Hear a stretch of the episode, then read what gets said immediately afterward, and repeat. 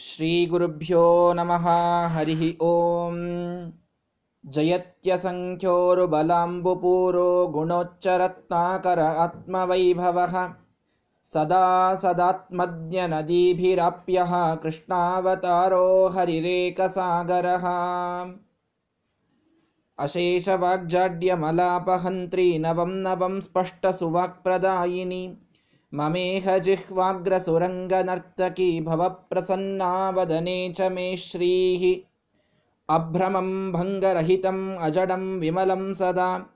आनन्दतीर्थमतुलं भजे तापत्रयापहं। वाणीते करवाण्यम्ब चरणौ हृदि सर्वदा। मम वाक्सरनिर्भूयात् श्रीमदाचार्यभावग।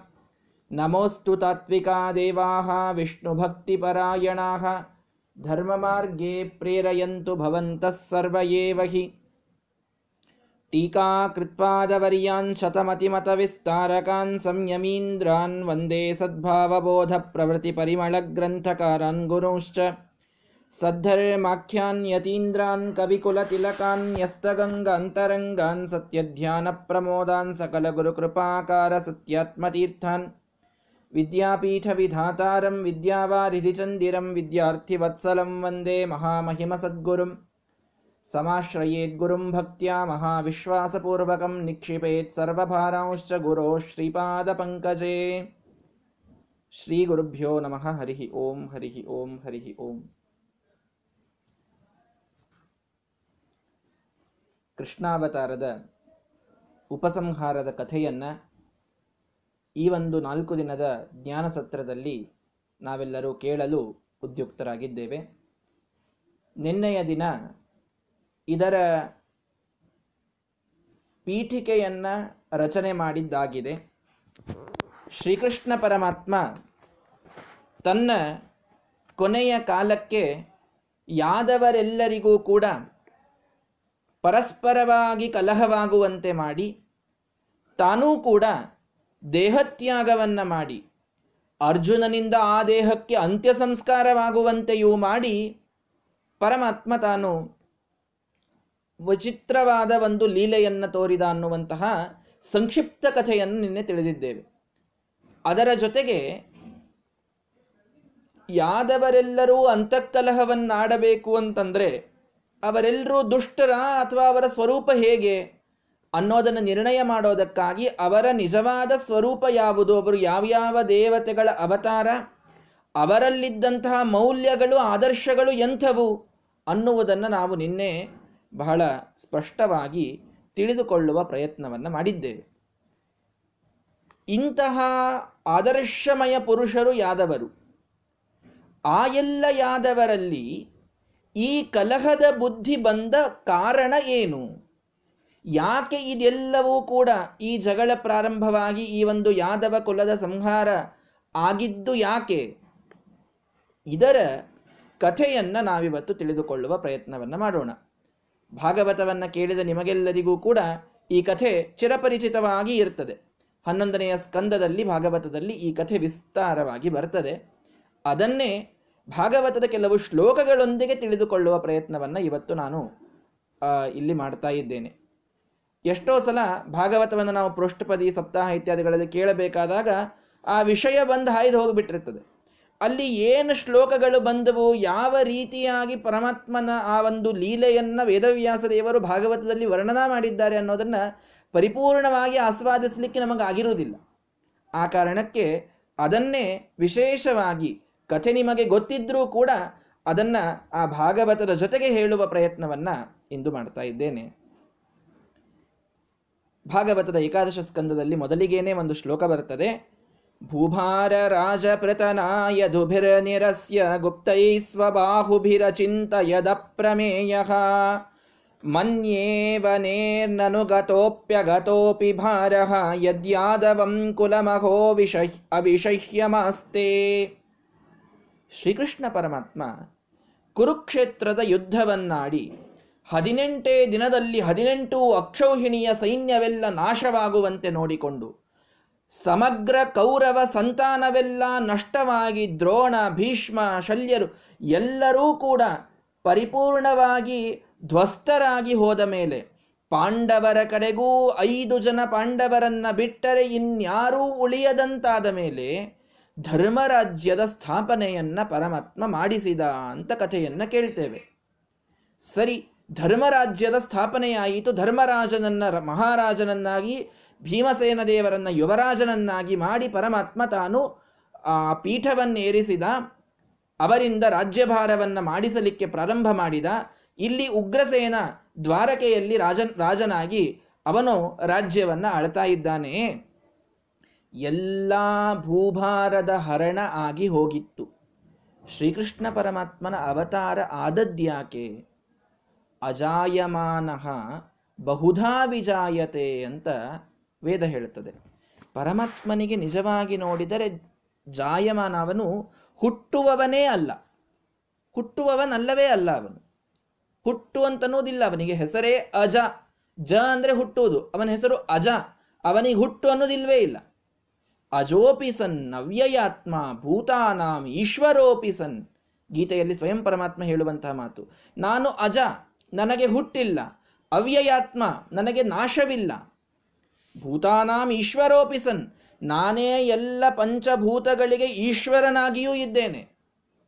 ಇಷ್ಟಾದರೂ ನನ್ನದೇ ಆದ ದೇಹವನ್ನ ಆತ್ಮಮಾಯೆಯ, ನನ್ನದೇ ಆದ ಮಾಯೆಯಿಂದ ನಾನು ಸೃಷ್ಟಿಸ್ತೇನೆ ಅಂತ ಪರಮಾತ್ಮ ಹೇಳಿದ್ದುಂಟು. ಹೀಗಾಗಿ ಹುಟ್ಟೇ ಇಲ್ಲದ ಪರಮಾತ್ಮ ಯಾಕೆ ಇಲ್ಲಿ ಜನ್ಮವನ್ನೆತ್ತಿದ? ನಿಮಗೆಲ್ಲರಿಗೂ ಕಥೆ ಗೊತ್ತಿದೆ. ಬ್ರಹ್ಮಾದಿ ದೇವತೆಗಳು ಭೂದೇವಿಯನ್ನು ಕೂಡ ಮುಂದಿಟ್ಟುಕೊಂಡು ತಾರು, ತಾವು ಪ್ರಾರ್ಥನೆಯನ್ನ ಮಾಡಿದ್ರು. ಬಹಳಷ್ಟು ಜನ ರಾಕ್ಷಸರು ಭೂಮಿಯ ಭಾರವನ್ನು ಹೆಚ್ಚಿಸಿದ್ದಾರೆ ಸ್ವಾಮಿ. ಭೂಮಿಗೆ ತನ್ನ ಪತಿಯಾದ, ಭೂದೇವಿಯ ಪತಿಯಾದ ಆ ಪರಮಾತ್ಮನ ನಿಂದನೆಯನ್ನ ಕೇಳಲಿಕ್ಕಾಗ್ತಾ ಇರಲಿಲ್ವಂತೆ. ಪತಿವ್ರತಾನಾಂ ಅಪರ ಕ್ವಭಾರ ಪತಿವ್ರತಾ ಸ್ತ್ರೀ ಭೂದೇವಿ. ಅವಳ ಪತಿಯಾದಂತಹ ಕೃಷ್ಣನ ನಿಂದೆಯನ್ನ ಮಾಡುವ ಜನರು ಬಹಳ ಆಗಿಬಿಟ್ಟಿದ್ರು ಭೂಮಿಯ ಮೇಲೆ. ಪತಿವ್ರತೆಯಾದ ಸ್ತ್ರೀಗೆ ತನ್ನ ಗಂಡನ ನಿಂದೆಯನ್ನ ಕೇಳೋದಕ್ಕಿಂತ ಹೆಚ್ಚಿನ ಭಾರ ಯಾವುದಿದೆ ಹೇಳಿ. ಹೀಗಾಗಿ ಬಹಳಷ್ಟು ದುಃಖವಾಗ್ತಾ ಇತ್ತು. ಹೋಗಿ ಪ್ರಾರ್ಥನೆಯನ್ನ ಮಾಡಿದಳು. ಆಗ ಅವತಾರ ಮಾಡ್ತೇನೆ ಅಂತ ಆಶ್ವಾಸನೆ ಕೊಟ್ಟು ಬಂದ ಪರಮಾತ್ಮ ನೂರು ವರ್ಷಗಳ ಕಾಲ ಅವನು ಭೂಮಿಯ ಮೇಲಿದ್ದು ಎಲ್ಲಾ ರಾಕ್ಷಸರ ಜೀವನವನ್ನ ಹರಣ ಮಾಡಿದ್ದಾನೆ. ಇದೇನು ಹದಿನೆಂಟು ಅಕ್ಷೌಹಿಣಿ ಸೈನ್ಯ ಬಹಳ ದೊಡ್ಡದು ಅಂತ ತಿಳಿದುಕೊಳ್ಳಬೇಡಿ. ಕಂಸನ ಜೊತೆಗೆ ಯುದ್ಧಕ್ಕೆ ಬಂದಾಗ ಇಪ್ಪತ್ಮೂರು ಅಕ್ಷೌಹಿಣಿ ಸೈನ್ಯ ಇತ್ತು ಅಂತ ಹೇಳ್ತಾರೆ. ದ್ರೋ ಜರಾಸಂಧ ಅದಕ್ಕಿಂತ ಹೆಚ್ಚು ಕರೆದುಕೊಂಡು ಬಂದಿದ್ದ ಅಂತ ಹೇಳ್ತಾರೆ. ಹೀಗಾಗಿ ಎಷ್ಟೆಲ್ಲ ಪರಮಾತ್ಮ ನಾಶವನ್ನ ಮಾಡಿ, ಅರ್ಥಾತ್ ದುರ್ಜನರ ನಾಶವನ್ನ ಮಾಡಿ, ಭೂಭಾರವನ್ನ ಹರಣ ಮಾಡಿ ಆಗಿದೆ. ಇಂತಹ ಭೂಭಾರ ಹರಣ ಮಾಡಿದ ಪರಮಾತ್ಮನ ತಲೆಯಲ್ಲಿ ಒಂದು ವಿಚಾರ ಬಂತಂತೆ ಗತೋಪಿ ಅಗತೋಪಿ ಭಾರಹ. ಕೊನೆಯ ಕೃಷ್ಣ ಕೊನೆಯ ಒಂದು ಪ್ರಸಂಗದಲ್ಲಿ ಹೇಳುವ ಮಾತಿದು. ಗತೋಪಿ ಅಗತೋಪಿ ಭಾರಹ.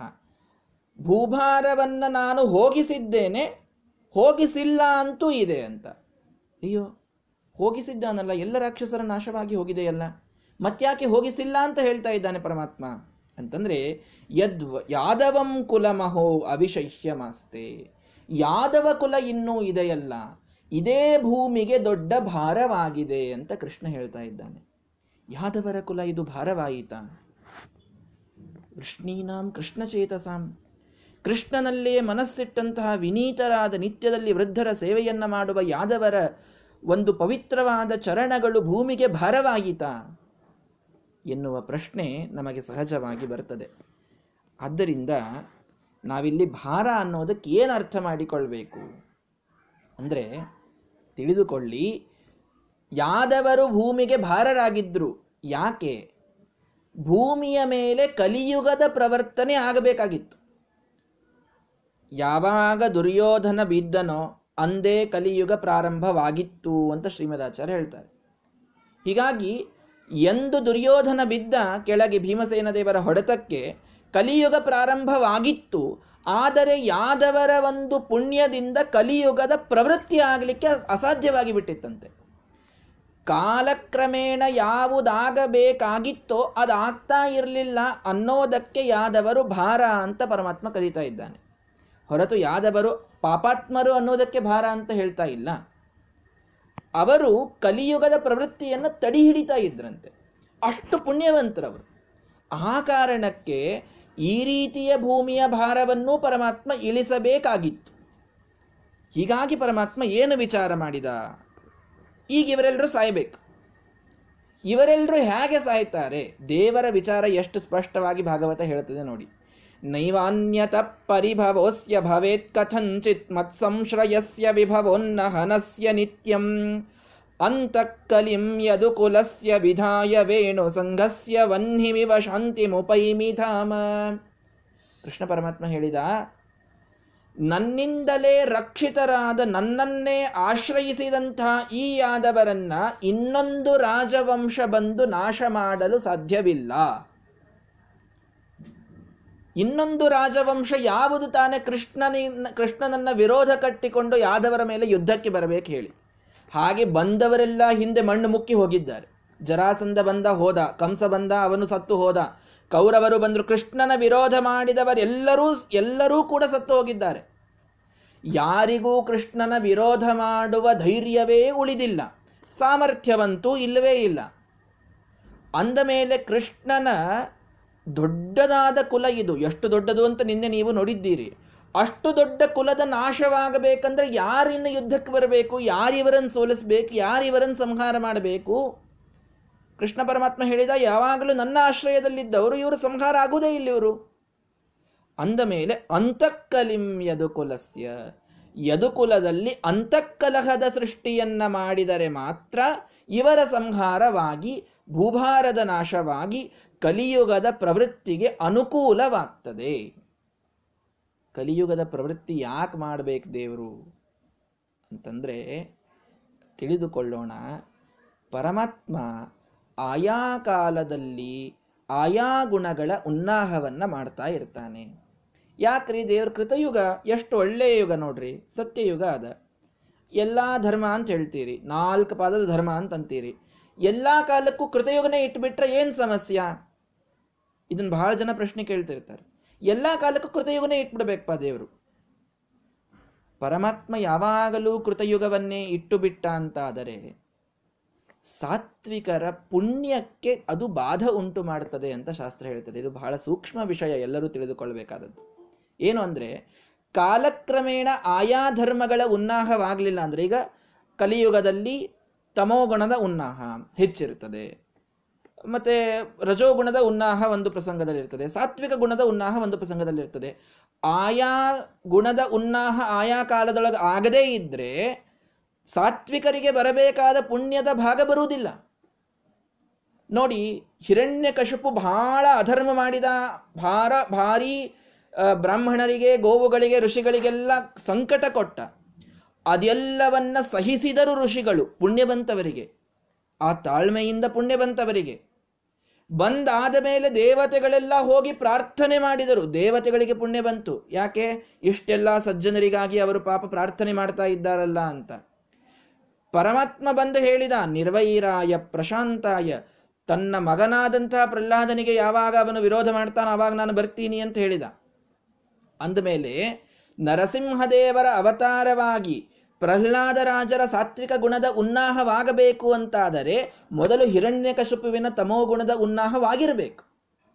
ಎಲ್ಲಿವರೆಗೆ ತಮೋಗುಣದ ಉನ್ನಾಹವಾಗುವುದಿಲ್ಲ, ಅಲ್ಲಿವರೆಗೆ ಸಾತ್ವಿಕ ಗುಣದ ಮಹತ್ವ ಯಾರಿಗೂ ತಿಳಿಯುವುದಿಲ್ಲ. ಇದನ್ನು ಅರ್ಥ ಮಾಡಿಕೊಳ್ಳಿ. ಆದ್ದರಿಂದ ಪರಮಾತ್ಮ ಏನು ಮಾಡಿದ? ಆಯಾ ಕಾಲದಲ್ಲಿ ಆಯಾ ಗುಣಗಳ ಉನ್ನಾಹದ ವ್ಯವಸ್ಥೆಯನ್ನು ಮಾಡಿಟ್ಟಿದ್ದಾನೆ.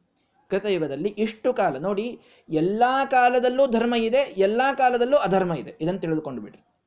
ಕೃತಯುಗದಲ್ಲಿ ಪೂರ್ಣವಾದ ಧರ್ಮ. ಮತ್ತು ಹಿರಣ್ಯಕಶಿಪು ಯಾಕಿದ್ದ ಅವಾಗ ಹಿರಣ್ಯಾಕ್ಷ ಯಾಕಿದ್ದ? ಎಲ್ಲಾ ಕಾಲದೊಳಗೂ ಧರ್ಮ, ಅಧರ್ಮ ಎರಡೂ ಇದೆ.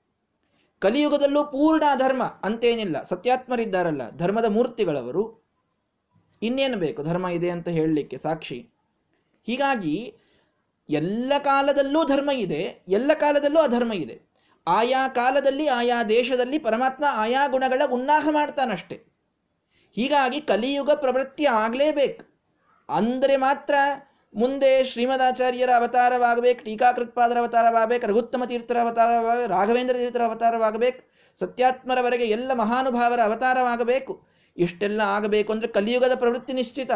ಆಗಲೇಬೇಕಿದು ಅವಶ್ಯಕ. ಇದೆಲ್ಲವನ್ನ ತಿಳಿದುಕೊಂಡು ಆ ಯುಗದ ಪ್ರವೃತ್ತಿಗೇನೊಂದು ಅಡೆತಡೆಯಾಗಿತ್ತೋ ಯಾದವರ ಪುಣ್ಯ, ಅದನ್ನ ಅವನಿಗೆ ಸರಿಸುವುದಿತ್ತು, ಅದನ್ನ ನಾಶ ಮಾಡುವುದಿತ್ತು ಆ ಕಾರಣಕ್ಕಾಗಿ ಯದುಕುಲದಲ್ಲಿ ಅಂತಃಕಲಹದ ಸೃಷ್ಟಿಯನ್ನ ಪರಮಾತ್ಮ ಮಾಡಿದ ಅಂತ ಎಷ್ಟು ಸ್ಪಷ್ಟವಾದ ಮಾತುಗಳಲ್ಲಿ ಭಾಗವತ ಹೇಳ್ತದೆ ನಮಗೆ.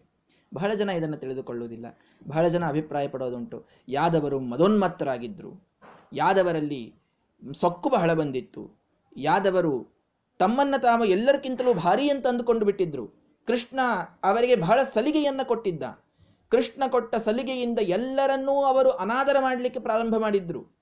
ಎಲ್ಲರನ್ನೂ ಅವರು ಧಿಕ್ಕರಿಸ್ತಾ ಇದ್ರು. ಕಥೆ ನೋಡಿದರೆ ಹಾಗೆ ಅನಿಸ್ತದೆ. ಮಹಾಭಾರತದಲ್ಲಿ ನಾವು ಕಥೆಯನ್ನು ನೋಡಿದರೆ ನಿಜವಾಗಿ ಯಾದವರು ಎಲ್ಲರನ್ನೂ ಹೀಗಳೆದಂತೆ ಕಾಣಿಸ್ತದೆ. ಆದರೆ ಯಾವಾಗ ಅವರು ಹೀಗಳೆದ್ರು, ಯಾವಾಗ ಅವರು ತಿರಸ್ಕಾರ ಪ್ರಾರಂಭ ಮಾಡಿದ್ರು ಅಂತ ಅನ್ನೋದನ್ನು ಅರ್ಥ ಮಾಡಿಕೊಳ್ಬೇಕು. ಅದಕ್ಕಿಂತ ಮೊದಲು ಪರಮಾತ್ಮ ಈ ವಿಚಾರವನ್ನ ಮಾಡಿದ್ದ. ಯಾದವರಲ್ಲಿ ಅಂತಃಕಲಹವಾಗಿ ಅವರು ಸಾಯಬೇಕು ಅನ್ನುವ ವಿಚಾರವನ್ನ ಪರಮಾತ್ಮ ಮಾಡಿ, ಅವರಲ್ಲಿ ತನ್ನ ಮಾಯೆಯನ್ನ ಸೃಷ್ಟಿ ಮಾಡಿ, ಅವರಿಗೆ ಹೀಗೆ ಮಾಡುವಂತೆ ಪ್ರೇರಣೆ ಮಾಡಿದಾಗ ಯಾದವರು ಮಾಡಿದ್ದ. ಇದು ವಿಶೇಷ. ತಮ್ಮ ಸ್ವಭಾವದಿಂದ ತಾವು ತಮೋಗುಣಗಳ ಕೆಲಸವನ್ನ ಮಾಡಿಲ್ಲ ಯಾದವರು. ಪರಮಾತ್ಮನ ಮೋಹಕ್ಕೆ ಒಳಗಾಗಿ, ಮಾಯೆಗೆ ಒಳಗಾಗಿ ಯಾದವರು ಕೆಟ್ಟ ಕೆಲಸವನ್ನು ಮಾಡಿತ್ತು ಇದು ವಿಶೇಷ. ಇದು ಯಾದವರಿಗೆ ನಮಗೆ ಇರೋ ವ್ಯತ್ಯಾಸ. ನಾವು ಮತ್ತೆ ದೇವರು ಪ್ರೇರಣೆ ಮಾಡ್ತಾನಂತ ಕೆಟ್ಟ ಕೆಲಸ ಮಾಡ್ತೀವ್ರಿ, ನಮಗೇನು ಬೇಕಾಗಿದೆ ಅಂತ ಮಾಡಂಗಿಲ್ಲ ಅಂತ ನಮ್ಮನ್ನು ಯಾದವರ ಜೊತೆಗೆ ಕಂಪೇರ್ ಮಾಡಿಕೊಳ್ಬಾರ್ದು ನಾವು. ಯಾಕೆ? ನಮ್ಮಲ್ಲಿ ಸ್ವಯಂ ತಮೋಗುಣ ಸಾಕಷ್ಟಿದೆ. ಆ ತಮೋಗುಣದ ಕಾರ್ಯವಾಗಿ ನಾವು ಕೆಟ್ಟ ಕೆಲಸ ಮಾಡ್ತಿರ್ತೀವಿ. ಯಾದವರಲ್ಲಿ ತಮೋಗುಣ ಇಲ್ಲ. ನಿನ್ನೆ ನಾವು ಅವರ ಮೂಲ ರೂಪವನ್ನು ನೋಡಿದ್ದೇವೆ. ಪರಮ ಸಾತ್ವಿಕರವರು ಪರಮಾತ್ಮನ ಮಾಯೆಯಿಂದ ಆವೃತರಾಗಿ ಕೆಟ್ಟ ಕೆಲಸಗಳನ್ನು ಮಾಡಿದ್ದಾರಷ್ಟೆ. ಇದು ಅವರಿಗೆ ನಮಗಿರುವ ವ್ಯತ್ಯಾಸ. ಸರಿನಾ? ಹಾಗಾದರೆ ಪರಮಾತ್ಮ ವಿಚಾರ ಮಾಡಿದ, ಇವರೆಲ್ಲರ ನಾಶವನ್ನು ಅಂತಃಕಲಹದಿಂದ ಮಾಡಬೇಕು ಅಂತ. ಆ ರೀತಿ ಪರಮಾತ್ಮ ವಿಚಾರ ಮಾಡಿದಾಗ ಏನಾಯಿತು? ಬ್ರಾಹ್ಮಣರ ಶಾಪ ಅವರಿಗೆ ತಟ್ಟಿತು ಅಂತ ಹೇಳಿದರು. ಬ್ರಾಹ್ಮಣರ ಶಾಪವಾಗಲಿಕ್ಕೆ ಕಾರಣವೇನು? ಅಂತಂದ್ರೆ ಪರಮಾತ್ಮ ವಿಚಾರ ಮಾಡ್ತಾನೆ. ಎಲ್ಲಕ್ಕಿಂತ ಪ್ರಬಲವಾದ ಅಸ್ತ್ರ ಯಾವುದು? ನೀವು ಒಂದು ಸಲ ವಿಚಾರ ಮಾಡಿ ನೋಡ್ರಿ. ನೀವೆಲ್ಲ ಕಥೆಗಳನ್ನು ಕೇಳಿದ್ದೀರಿ. ವಿಶ್ವಾಮಿತ್ರ, ಕೌಶಿಕನಾದಾಗ ಎಲ್ಲ ಅಸ್ತ್ರಗಳನ್ನು ಬಿಟ್ಟಿದ್ದಾನೋ ಇಲ್ಲೋ ವಸಿಷ್ಠರ ಮೇಲೆ? ಎಷ್ಟು ಅಸ್ತ್ರಗಳನ್ನು ಬಿಟ್ಟಿಲ್ಲ ಅವನು? ಆಗ್ನೇಯಾಸ್ತ್ರವನ್ನು ಬಿಟ್ಟ, ವಾರುಣಾಸ್ತ್ರವನ್ನು ಬಿಟ್ಟ, ನಾಗಪಾಶವನ್ನ ಬಿಟ್ಟ, ಬ್ರಹ್ಮಾಸ್ತ್ರವನ್ನೂ ಬಿಟ್ಟಿದ್ದಾನೆ. ಬ್ರಹ್ಮಾಸ್ತ್ರವನ್ನ ಬಿಟ್ಟರೂ ಕೂಡ ಒಂದು ಸಣ್ಣ ಮಂತ್ರಪೂತವಾದ ದಂಡವನ್ನ ಎದುರಿಗೆ ಇಟ್ಟ ವಸಿಷ್ಠರು ತಮ್ಮನ್ನ ತಾವು ಸುರಕ್ಷಿತರಾಗಿ ಇಟ್ಟುಕೊಂಡಿದ್ದಾರೆ. ಅವರಿಗೆ ಬ್ರಹ್ಮಾಸ್ತ್ರವೂ ಏನೂ ಮಾಡಿಲ್ಲ. ಹೇಗ್ರಿ ಸಾಧ್ಯ? ಇದು ಬ್ರಹ್ಮಾಸ್ತ್ರವೂ ಏನು ಮಾಡಲಿಲ್ಲಲ್ಲ ಅವರಿಗೆ? ಕೌಶಿಕ ಹೇಳಿದ, ದಿಗ್ಬಲಂ ಕ್ಷತ್ರಿಯ ಬಲಂ, ಬ್ರಹ್ಮ ತೇಜೋ ಬಲಂ ಬಲಂ. ಎಲ್ಲ ಬಲಕ್ಕೆ ಧಿಕ್ಕಾರ ಇರಲಿ. ನಮ್ಮ ಯಾವ ಅಸ್ತ್ರವೂ ಏನೂ ಅಲ್ಲ. ಬ್ರಾಹ್ಮಣರ ತಪಸ್ಸಿನ ಬಲವೇ ಮುಖ್ಯವಾದ ಬಲ. ಅದಕ್ಕಿಂತ ದೊಡ್ಡ ಬಲವೇ ಇಲ್ಲ ಅಂತ ತಾನೇ ಕೌಶಿಕ ನುಡಿದ ಮಾತು. ಅಂದ ಮೇಲೆ, ಯಾವ ಅಸ್ತ್ರ ಎಲ್ಲ ಯಾದವರನ್ನ ಕೊಲ್ಲಲಿಕ್ಕೆ ಸಾಧ್ಯ ಇದೆ? ಸಾವಿರಾರಲ್ಲ ಕೋಟ್ಯಾವಧಿ ಯಾದವರಿದ್ದಾರೆ ಎಲ್ಲ ಯಾದವರನ್ನ ಒಂದೇ ಅಸ್ತ್ರ ಕೊಲ್ಲಬೇಕು ಅಷ್ಟು ಪ್ರಬಲವಾದ ಅಸ್ತ್ರ ಯಾವುದು? ಬ್ರಾಹ್ಮಣರ ಶಾಪ. ಆ ಬ್ರಾಹ್ಮಣರ ಶಾಪವನ್ನೇ ನಿಮಿತ್ತ ಮಾಡಿಕೊಂಡು ಎಲ್ಲ ಯಾದವರಲ್ಲಿ ಅಂತಃಕಲಹದ ಸೃಷ್ಟಿ ಮಾಡಬೇಕು ಅಂತ ಪರಮಾತ್ಮ ವಿಚಾರ ಮಾಡಿದ್ದಾನೆ. ಹೇಗೆ ಮಾಡಬೇಕು? ಅಂತಂದಾಗ ಪರಮಾತ್ಮನ ಒಂದು ಪ್ರವೃತ್ತಿಯನ್ನು ಹೇಳ್ತಾ ಇದ್ದಾರೆ. ಪಿಂಡಾರಕಂ ಸಮಗಮನ್ ಮುನಯೋ ನಿಸೃಷ್ಟಾ ಒಂದು ಪ್ರಸಂಗದಲ್ಲಿ ಪಿಂಡಾರಕ ಕ್ಷೇತ್ರ ಅಂತ ಒಂದು ಕ್ಷೇತ್ರ. ಆ ಕ್ಷೇತ್ರಕ್ಕೆ ಎಲ್ಲಾ ಮುನಿಗಳು ಒಂದು ಸಲ ಬಂದಿದ್ದಾರೆ. ದ್ವಾರಕೆಯ ಹತ್ತಿರದಲ್ಲಿನ ಕ್ಷೇತ್ರ ಅದು. ಎಲ್ಲ ಮುನಿಗಳು ಅಲ್ಲಿಗೆ ಬಂದರು. ಎಷ್ಟು ಮುನಿಗಳು ಬಂದರು? ವಿಶ್ವಾಮಿತ್ರೋ ಸಿತಕ್ಕಣ್ವೋ ದುರ್ವಾಸ ಭೃಗುರಂಗಿರ ಕಶ್ಯಪೋ, ವಾಮದೇವೋ, ಅತ್ರಿಹಿ, ವಸಿಷ್ಠೋ, ನಾರದಾದಯ. ಇಷ್ಟೆಲ್ಲ ಮುನಿಗಳು ಅಲ್ಲಿ ಬಂದಿದ್ದಾರೆ. ನಾರದರೂ ಕೂಡ ಅಲ್ಲಿದ್ದಾರೆ. ಎಲ್ಲರಿಗೂ ಪರಮಾತ್ಮನ ಒಂದು ಲೀಲೆಯ ಅರಿವಿದ್ದು ಬಂದವರು ಇವರೆಲ್ಲರೂ. ಋಷಿಗಳು ಸುಮ್ ಸುಮ್ಮನೆ ಬಂದಿಲ್ಲ, ಅಲ್ಲಿ ಯಾರು ಕೂಡ. ಪರಮಾತ್ಮ ನಮ್ಮಿಂದ ಏನು ಅಪೇಕ್ಷೆ ಮಾಡಿದ್ದಾನೆ ಅಂತ ತಿಳಿದುಕೊಂಡು ಅವನ ಒಂದು ಲೀಲೆಗೆ ತಾವು ಸೇವಕರಾಗಿ ಅಲ್ಲಿ ಬಂದಂಥವರು. ಹೀಗಾಗಿ ಪರಮಾತ್ಮ ಅವರಿಗೆ ಮೊದಲೇ ಒಂದು ರೀತಿಯಲ್ಲಿ ಆಜ್ಞೆ ಮಾಡಿ ಕಳಿಸಿದ್ದ. ಇದನ್ನು ನೀವು ಮುಂದೆ ಮಾಡಬೇಕು, ನೀವು ಶಾಪ ಹಾಕಬೇಕು ಅಂತೇ ಕಳಿಸಿದ್ದ. ಅಲ್ಲಿ ಅವರು ಬಂದಿದ್ರು ಪಿಂಡಾರಕ ಕ್ಷೇತ್ರದಲ್ಲಿ. ಇವರನ್ನು ಎಲ್ಲ ಯಾದವರನ್ನ ಅದೇ ಸಮಯಕ್ಕೆ ಪರಮಾತ್ಮನೇ ಪಿಂಡಾರಕ ಕ್ಷೇತ್ರಕ್ಕೆ ಒಯ್ತಾ ಇದ್ದಾನೆ. ಒಯ್ದಾಗ ಅಲ್ಲಿ ಕ್ರೀಡಂತಹ ಕ್ರೀಡೆ ಆಡ್ತಾ ಆಡ್ತಾ ಕುಮಾರರೆಲ್ಲ ಪ್ರದ್ಯುಮ್ನ, ಸಾಂಬ, ಮತ್ತೆ ಚಾರುದೇಶ್ನ ಎಲ್ಲರೂ ಕೂಡ ಆಟವಾಡ್ತಾ ಆಡ್ತಾ ಆಡ್ತಾ ಋಷಿಗಳನ್ನ ನಾವು ಕೆಣಕಬೇಕು ಅನ್ನುವ ಕೆಟ್ಟ ಬುದ್ಧಿ ಅವರಲ್ಲಿ ಬಂದಿದೆ. ಯಾಕೆ ಬಂತಿದು? ಪರಮಾತ್ಮನ ಇಚ್ಛೆಯಿಂದ, ಪರಮಾತ್ಮನ ಮಾಯೆಯಿಂದ ಸ್ಪಷ್ಟವಾಗಿ ಹೇಳ್ತಾ ಇದೆ ಭಾಗವತ. ಪರಮಾತ್ಮನ ಮಾಯೆಯಿಂದ ಅವರೆಲ್ಲರಿಗೂ ಕೆಟ್ಟ ಬುದ್ಧಿ ಬಂದಿದೆ. ಬ್ರಾಹ್ಮಣರಿಗೆ ಸ್ವಲ್ಪ ಗೇಲಿ ಮಾಡಬೇಕು. ಏನ್ ಅವರಿಗೆ ಚಾಷ್ಟಿ ಮಾಡೋದು ಅಂತಂದ್ರೆ, ಅವರಲ್ಲಿ ಜಾಂಬವತಿ ಅಂತೇನಿದ್ಲು ಆ ಜಾಂಬವತಿಯ ಮಗ ಸಾಂಬ ಅಂತ ಬಹಳ ಸುಂದರನಾದ ವ್ಯಕ್ತಿ. ಅವನು, ಅವನಿಗೊಂದು ಸೀರೆ ಉಡಿಸಿ ನಿಲ್ಲಿಸಿದ್ರೆ ಅವನು ಹೆಣ್ಣು ಕಂಡಂಗೆ ಕಾಣ್ತಿದ್ದಂತ ಅಷ್ಟು ಸುಂದರ ಇದ್ದ ಅಷ್ಟು ಕೋಮಲವಾದ ವ್ಯಕ್ತಿತ್ವ ಒಂದು ಅವನ ಹೆಸರು ಅವನು ನೋಡಿ ಮೂಲ ರೂಪದಲ್ಲಿ ಯಾರು? ಕುಮಾರ, ಷಣ್ಮುಖ. ಕುಮಾರ ಅನ್ನೋ ಶಬ್ದಕ್ಕೆ ಸಂಸ್ಕೃತದಲ್ಲಿ ಕೋಮಲ ಅಂತ ಅರ್ಥ ಇದೆ. ಹೀಗಾಗಿ ಕೋಮಲತೆಯ ಪ್ರತೀಕನಾದವನು ಸಾಂಬ, ಅವನು ಏನು ಮಾಡಿದ ಅಂತಂದ್ರೆ ಅವನಿಗೆ ಇವರು ಹೆಣ್ಣು ವೇಷ ಹಾಕಿ, ಅವನ ಹೊಟ್ಟೆಯಲ್ಲಿ ಎಲ್ಲ ಬಟ್ಟೆಯನ್ನು ಸುತ್ತಿಟ್ಟು, ಅವನು ಗರ್ಭಿಣಿಯಾದವರಂತೆ ನಟನ ಮಾಡ್ತಾ, ಎಲ್ಲ ಈ ವಸಿಷ್ಠಾದಿ, ದುರ್ವಾಸಾದಿ ಮಹಾಮಹಾಋಷಿಗಳ ಎದುರಿಗೆ ಕಳೆದುಕೊಂಡು ಹೋಗಿ, ಅವರು ಹೇಳಿದರು, ಏಷಾ ಪೃಚ್ಛತಿ ವೋ ವಿಪ್ರಾಹ, ಅಂತರ್ವತ್ನ್ಯಸಿತೆ ಕ್ಷಣ. ಇವಳು ಗರ್ಭಿಣಿ, ನಮ್ಮ ತಂಗಿ ಇವಳೆಲ್ಲ, ಇವಳು ಇವಳು ಕೇಳ್ತಾ ಇದ್ದಾಳೆ ಇವಳು ಏನನ್ನ ಹಡಿತಾಳೆ? ಇವಳಲ್ಲಿ ಏನು ಹುಟ್ಟುತ್ತದೆ? ಇವಳಿಗೆ ಪಾಪ ನಿಮಗೆ ಕೇಳಲಿಕ್ಕೆ ಬಹಳ ಲಜ್ಜೆ ಆಗ್ತಾ ಇದೆ. ಹೆಣ್ಣು ಮಗಳು ನೋಡ್ರಿ, ನೀವೆಲ್ಲ ಬಹಳ ದೊಡ್ಡ ದೊಡ್ಡ ಋಷಿಗಳು. ಅವಳ ಪರವಾಗಿ ನಾವು ಕೇಳ್ತಾ ಇದ್ದೀವಿ, ಇವಳಲ್ಲಿ ಏನು ಹುಟ್ಟುತ್ತದೆ ಹೇಳಿ ಅಂತ ಇಷ್ಟು ಕೇಳಿದರು. ಏವಂ ಪ್ರಲಬ್ಧ ಮುನಯ ತಾನು ಕುಪಿತಾಂಡ್ರಪ ಪರಮಾತ್ಮನ ಲೀಲೆಗನುಗುಣವಾಗಿ ಸಿಟ್ಟಿಗೆ ಬಂದವರಂತೆ ತೋರಿದ ಮುನಿಗಳು ಒಂದೇ ಒಂದು ಮಾತನ್ನ ಹೇಳಿದರು ಜನಯಿಷ್ಯತಿವೋ ಮಂದಾಹ ಮುಸಲಂ ಕುಲನಾಶನಂ. ಒಂದೇ ಮಾತು.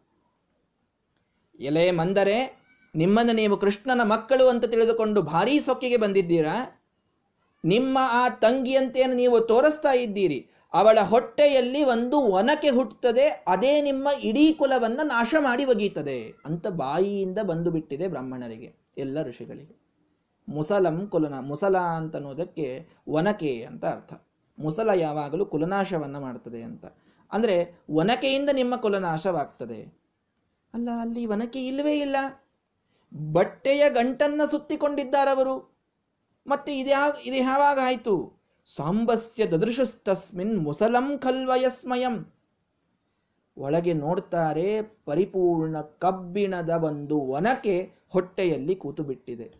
ಬ್ರಾಹ್ಮಣರ ಮಾತಿನಿಂದ ಆದ ಪ್ರಭಾವ ಇದು. ಅವರು ಅಲ್ಲಿ ಯಾವ ವನಕೆಯನ್ನು ಇಟ್ಟುಕೊಂಡಿರಲಿಲ್ಲ. ಬಟ್ಟೆಯನ್ನು ಸುತ್ತಿಟ್ಟಂತಹ ಯಾದವರ ಹೊಟ್ಟೆಯಲ್ಲಿ, ಅರ್ಥಾತ್ ಸಾಂಬನ ಹೊಟ್ಟೆಯಲ್ಲಿ ಒಂದು ಒನಕೆ ತಾನಾಗಿಯೇ ಎಲ್ಲರಿಗೂ ಕಾಣಿ, ಕಂಡಿದೆ. ಋಷೀಣಾಂ ಪುನರಾದ್ಯಾನಾಂ ವಾಚಮರ್ಥೋನು ಧಾವತಿ. ಇದನ್ನು ಅರ್ಥ ಮಾಡಿಕೊಳ್ಳಬೇಕು ನಾವು. ಋಷಿಗಳ ಆದ್ಯರ ಬಾ ಅವರು ಇದ್ದದ್ದನ್ನು ನೋಡಿ ನುಡಿಬೇಕು ಅಂತಿಲ್ಲ. ಅವರು ನುಡಿದಂತೆ ಅರ್ಥಗಳಲ್ಲಿ ಪರಿವರ್ತನೆ ಆಗ್ತದಂತೆ. ಅಷ್ಟು ತಾಕತ್ತು ಬ್ರಾಹ್ಮಣರ ಒಂದು ಮಾತಿಗೆ ಇದೆ. ನಿಜವಾಗಿಯೂ ಅಲ್ಲೊಂದು ಕಬ್ಬಿಣದ ಒನಕೆ ತಾನು ಕಂಡಿದೆ ಎಲ್ಲರಿಗೂ ಕೂಡ. ಎಂತಹ ಒಂದು ಅದ್ಭುತವಾದಂತಹದ್ದು ನೋಡಿ ಇದು. ಋಷಿಗಳಲ್ಲಿ ಇದ್ದ ತಪಶಕ್ತಿ ಎಷ್ಟಿತ್ತು ಅನ್ನುವುದನ್ನು ತಿಳಿದುಕೊಳ್ಳಿ. ಹೀಗಾಗಿ ಎಲ್ಲರಿಗೂ ಬಹಳ ಗಾಬರಿಯಾಗಿದೆ ಆಗ. ನೋಡಿ ಯಾದವರು ನಿಜವಾಗಿ ಉನ್ಮತ್ತರೇ ಆಗಿದ್ರೆ ಗಾಬರಿ ಯಾಕಾಗಬೇಕು ಹೇ, ಏನು ಕಬ್ಬಣ ವನಕೆ ಒನಕೆ ಇದ್ರಿದ್ದೀತು, ನಮಗೇನು ಮಾಡ್ತದೆ? ಅಂತಂದಿಲ್ಲವರು ಬ್ರಾಹ್ಮಣರ ಶಾಪಕ್ಕೆ ಹೆದರಿದ್ದಾರೆ. ಶಾಪಕ್ಕೆ ಹೆದರೋದೇ ಅವರ ಸಾತ್ವಿಕತನವನ್ನು ತೋರಿಸ್ತದೆ. ತಾಮಸರೇ ಆಗಿದ್ರು ಅಂತಂದ್ರೆ ಯಾಕೆ ಹೆದರ್ತಿದ್ರು ಅವರು? ಏನು ಬರ್ತದೆ ನೋಡೋಣ ಅಂತಂತಿದ್ರು. ಇಲ್ಲ, ಒಂದು ಕ್ಷಣ ಕಲಿಪ್ರವೇಶ ಆಗಿದ್ದಕ್ಕೆಷ್ಟೆಲ್ಲ ಮಾಡಿದರಷ್ಟೇ. ಮುಂದೆ ಮಾತ್ರ ತಮ್ಮ ಸಾತ್ವಿಕತನವನ್ನೇ ಎತ್ತಿ ಹಿಡಿದಿದ್ದಾರೆ ಯಾದವರು. ಬೇಗನೆ ಮತ್ತೆ ಉಗ್ರಸೇನನ ಸಭೆ ಕರೆದಿದ್ದಾರೆ. ಉಗ್ರಸೇನನ ಸಭೆಯಲ್ಲಿ ಕೃಷ್ಣ ಪರಮಾತ್ಮ ಇದ್ದಾನೆ, ಬಲರಾಮದೇವರಿದ್ದಾರೆ, ಎಲ್ಲರೂ ತಮ್ಮ ತಪ್ಪನ್ನ ತಾವು ಒಪ್ಪಿಕೊಂಡಿದ್ದಾರೆ. ನಾವು ಇಂಥ ತಪ್ಪು ಮಾಡಿದೆವು, ಬ್ರಾಹ್ಮಣರಿಂದ ಶಾಪವಾಯಿತು ನಮಗೆ. ಆಗ ಏನ್ ಮಾಡಬೇಕು ಅಂತ ಉಗ್ರಸೇನನಿಗೆ ಗೊತ್ತಾಗಲಿಲ್ಲ. ತಚ್ಚೂರ್ಣಯಿತ್ವ ಮುಸಲಂ ಯದುರಾಜಸ್ಸ ಆಹುಕಃ ಸಮುದ್ರ ಸಲಿಲೆ ಪ್ರಾಸ್ಯಾಲ್ ಲೋಹಂ ಚಾಸ್ಯ ಅವಶೇಷಿತಂ. ನೋಡ್ರಿ ಅದನ್ನು ಪರಿಪೂರ್ಣ ಕುಟ್ಟಿ ಪುಡಿ ಪುಡಿ ಪುಡಿ ಪುಡಿ ಮಾಡಿ, ಅದರ ಕಟ್ಟಿಗೆ, ಅದರ ಕಬ್ಬಿಣ ಭಾಗ ಎಲ್ಲವನ್ನ ಪುಡಿ ಮಾಡಿ ಸಮುದ್ರದಲ್ಲಿ ಎಸೆದು ಬರ್ರಿ ಅಂತ ಹೇಳಿದ ಉಗ್ರಸೇನ. ಸರಿ ಅಂತ ಆ ಪರಿಪೂರ್ಣ ಯಾಕೆ? ಅದು ನಮ್ಮ ಕುಲವನ್ನು ನಾಶ ಮಾಡ್ತದೆ ಅಂತ ಹೇಳಿದ್ದಾರಲ್ಲ ಬ್ರಾಹ್ಮಣರು, ಹೇಗಾದರೂ ಮಾಡಿ ಉಳಿದುಕೊಳ್ಳೋಣ ಅಂತ ಏನೋ ಮನುಷ್ಯ ಪ್ರಯತ್ನ ಮಾಡ್ತೀವಲ್ಲ. ಬ್ರಾಹ್ಮಣರ ಶಾಪವಾದ ಮೇಲೆ ಯಾವ ಮನುಷ್ಯ ಪ್ರಯತ್ನವೂ ಕೂಡ ತಾಳುವುದಿಲ್ಲ. ಇದನ್ನು ತೋರಿಸ್ಬೇಕಾಗಿದೆ ಪರಮಾತ್ಮನಿಗೆ ಏನ್ ನೀವು ಪ್ರಯತ್ನ ಮಾಡ್ತೀರೋ ಮಾಡ್ರಿ ಅಂತ ಬಿಟ್ಟಿದ್ದ. ಉಗ್ರಸೇನ ಹೇಳಿದಂತೆ ಅದನ್ನ ಪರಿಪೂರ್ಣವಾಗಿ ಪುಡಿ ಪುಡಿ ಮಾಡಿ ಒಯ್ದು ಸಮುದ್ರದಲ್ಲಿ ಹಾಕಿ ಬಂದಿದ್ದಾರೆ ಎಷ್ಟು ವಿಚಿತ್ರ ಅಂತಂದ್ರೆ ಆ ಒಂದು ಕಬ್ಬಿಣದ ಏನು ಸಣ್ಣದಾದಂತಹ ಒಂದು ಪೀಸು ಉಳಿದಿತ್ತೋ ಆ ಚೂರನ್ನ ಒಂದು ಮತ್ಸ್ಯ, ಒಂದು ಮೀನು ನುಂಗಿ ಹಾಕಿದೆ. ಒಂದು ಸಣ್ಣ ಭಾಗವನ್ನು ಮೀನು ನುಂಗಿದೆ. ಇನ್ನೊಂದು, ಇನ್ನೇನದೆಲ್ಲ ಕಟ್ಟಿಗೆಯ ಪುಡಿ ಇತ್ತೋ ಸಮುದ್ರದಲ್ಲಿ ಸೇರಿ ಅದುವೇ ಸಸ್ಯವಾಗಿ ಬೆಳೆದಿದೆಯಂತೆ, ಒಣಗಿದ ಹುಲ್ಲಾಗಿದೆಯಂತೆ ಅದು. ಏರಕ ಅಂತ ಒಂದು ಹುಲ್ಲಿನ ವಿಶೇಷ ಅದು, ಹುಲ್ಲಿನ ಜಾತಿ. ಆ ಏರಕಗಳಾಗಿ ಅದೇ ಸಮುದ್ರದ ದಂಡೆಗೆ ಬೆಳೆದಿದೆ ಎಲ್ಲವೂ ಕೂಡ. ಆ ಎಲ್ಲ ಒನಕೆ ಏರಕವಾಗಿ ಬೆಳೆಯಿತು, ಕಬ್ಬಿಣವನ್ನ ಮತ್ಸ್ಯ ನುಂಗಿತು. ಮತ್ಸ್ಯ ನುಂಗಿದಾಗ ಒಬ್ಬ ಮೀನುಗಾರ ಅದನ್ನ ಹಾಕಿಕೊಂಡಿದ್ದ, ಅದನ್ನ ಕತ್ತರಿಸಿದ, ಕತ್ತರಿಸಿದಾಗ ಒಂದು ಕಬ್ಬಿಣದ ಚೂರಿತ್ತು ಹೊಟ್ಟೆಯಲ್ಲಿ ಮೀನಿನ ಹೊಟ್ಟೆಯಲ್ಲಿ. ಆ ಕಬ್ಬಿಣದ ಚೂರು ನನಗೆ ಬಾಣಕ್ಕೆ ಒಳ್ಳೆಯದಾಗ್ತದೆ ಅಂತ ಒಬ್ಬ ಬೇಡರವ ಆ ಕಬ್ಬಿಣವನ್ನೇ ತಾನು ಬಾಣ ಮಾಡಿ ಇಟ್ಟುಕೊಂಡಿದ್ದ. ಇಷ್ಟು ವ್ಯವಸ್ಥೆ ಆಗಿತ್ತಲ್ಲಿ. ಇಷ್ಟೆಲ್ಲ ಕೃಷ್ಣನ ಇಚ್ಛೆಯಿಂದ ಆದಂತಹ ವಿಚಿತ್ರವಾದಂತಹ ಮಾತಿದು. ನೋಡಿ. ಭಗವಾನ್ಸ್ತತಃ ಸರ್ವಾರ್ಥ ಈಶ್ವರೋಪಿ ತದನ್ಯಥ ಕರ್ತುಂ ನೈಚ್ಛತ್ ವಿಪ್ರಶಾಪಂ ಕಾಲರೂಪ್ಯನ್ವ ಮೋದತ. ಇದು ಬಹಳ ವಿಶೇಷವಾದ ಮಾತು ನಾವಿವತ್ತು ಸ್ಪಷ್ಟವಾಗಿ ತಿಳಿಯಬೇಕಾದದ್ದು. ಏನು? ಭಗವಂತನಿಗೆ ಈ ವಿಪ್ರಶಾಪವನ್ನ ಮುರಿಯುವ ಸಾಮರ್ಥ್ಯ ಇತ್ತೋ ಇಲ್ವೋ? ಭಗವಾನ್ಸ್ತಾತ ಸರ್ವಾರ್ಥ ಈಶ್ವರೋಪಿ. ನೋಡ್ರಿ, ಭಾಗವತವೇ ಹೇಳ್ತಾ ಇದೆ. ಸರ್ವಾರ್ಥ ಎಲ್ಲದಕ್ಕೂ ಸಮರ್ಥನಾದರೂ ಕೂಡ ತದನ್ಯಥಾ ಕರ್ತು ನೈಚ್ಛತ. ಅವನು ಇಚ್ಛೆ ಮಾಡಲಿಲ್ಲ ಅಷ್ಟೇ. ವಿಪ್ರಶಾಪವನ್ನ ತಾನು ಬದಲಾಯಿಸುವ ಇಚ್ಛೆಯನ್ನ ಪರಮಾತ್ಮ ಮಾಡಲಿಲ್ಲ. ಕಾಲರೂಪಿಯೇವ ಅನ್ವಮೋದತ. ಅದನ್ನೇ ತನ್ನ ಕಾಲರೂಪಿಯಾಗಿ ಬಳಸಿಕೊಂಡ ಪರಮಾತ್ಮ. ವಿಪ್ರಶಾಪವನ್ನೇ ಕಾಲರೂಪದಿಂದ, ಅಂದ್ರೆ ಎಲ್ಲರ ಸಂಹಾರಕ್ಕಾಗಿ ಅದನ್ನು ಬಳಸಿಕೊಂಡ. ಅಂದರೆ ವಿಪ್ರರ ಶಾಪ ಎಷ್ಟು ಎಷ್ಟು ಘೋರವಾದದ್ದು ಅಂತ ನಾವು ತಿಳಿದುಕೊಳ್ಳಬೇಕು. ನಿತ್ಯದಲ್ಲಿ ನಾವು ದೇವರಿಗೊಂದು ಪ್ರಾರ್ಥನೆಯನ್ನು ಮಾಡ್ತೀವಿ. ನಮೋ ಮಹದ್ಭ್ಯೋ, ನಮ ಅರ್ಭಕೇಭ್ಯೋ, ನಮೋ ಯುವಭ್ಯ, ನಮ ಆಶಿನೇಭ್ಯ. ಯಜಾಮ ದೇವಾನ್ ಯದಿ ಶಕ್ನವಾಮ, ಮಮಾಜ್ಯಾಯಸ ಶಂಸಮಾ ವೃಕ್ಷಿ ದೇವಾಹ. ಅದ್ಭುತವಾದ ಪ್ರಾರ್ಥನೆ ಇದು.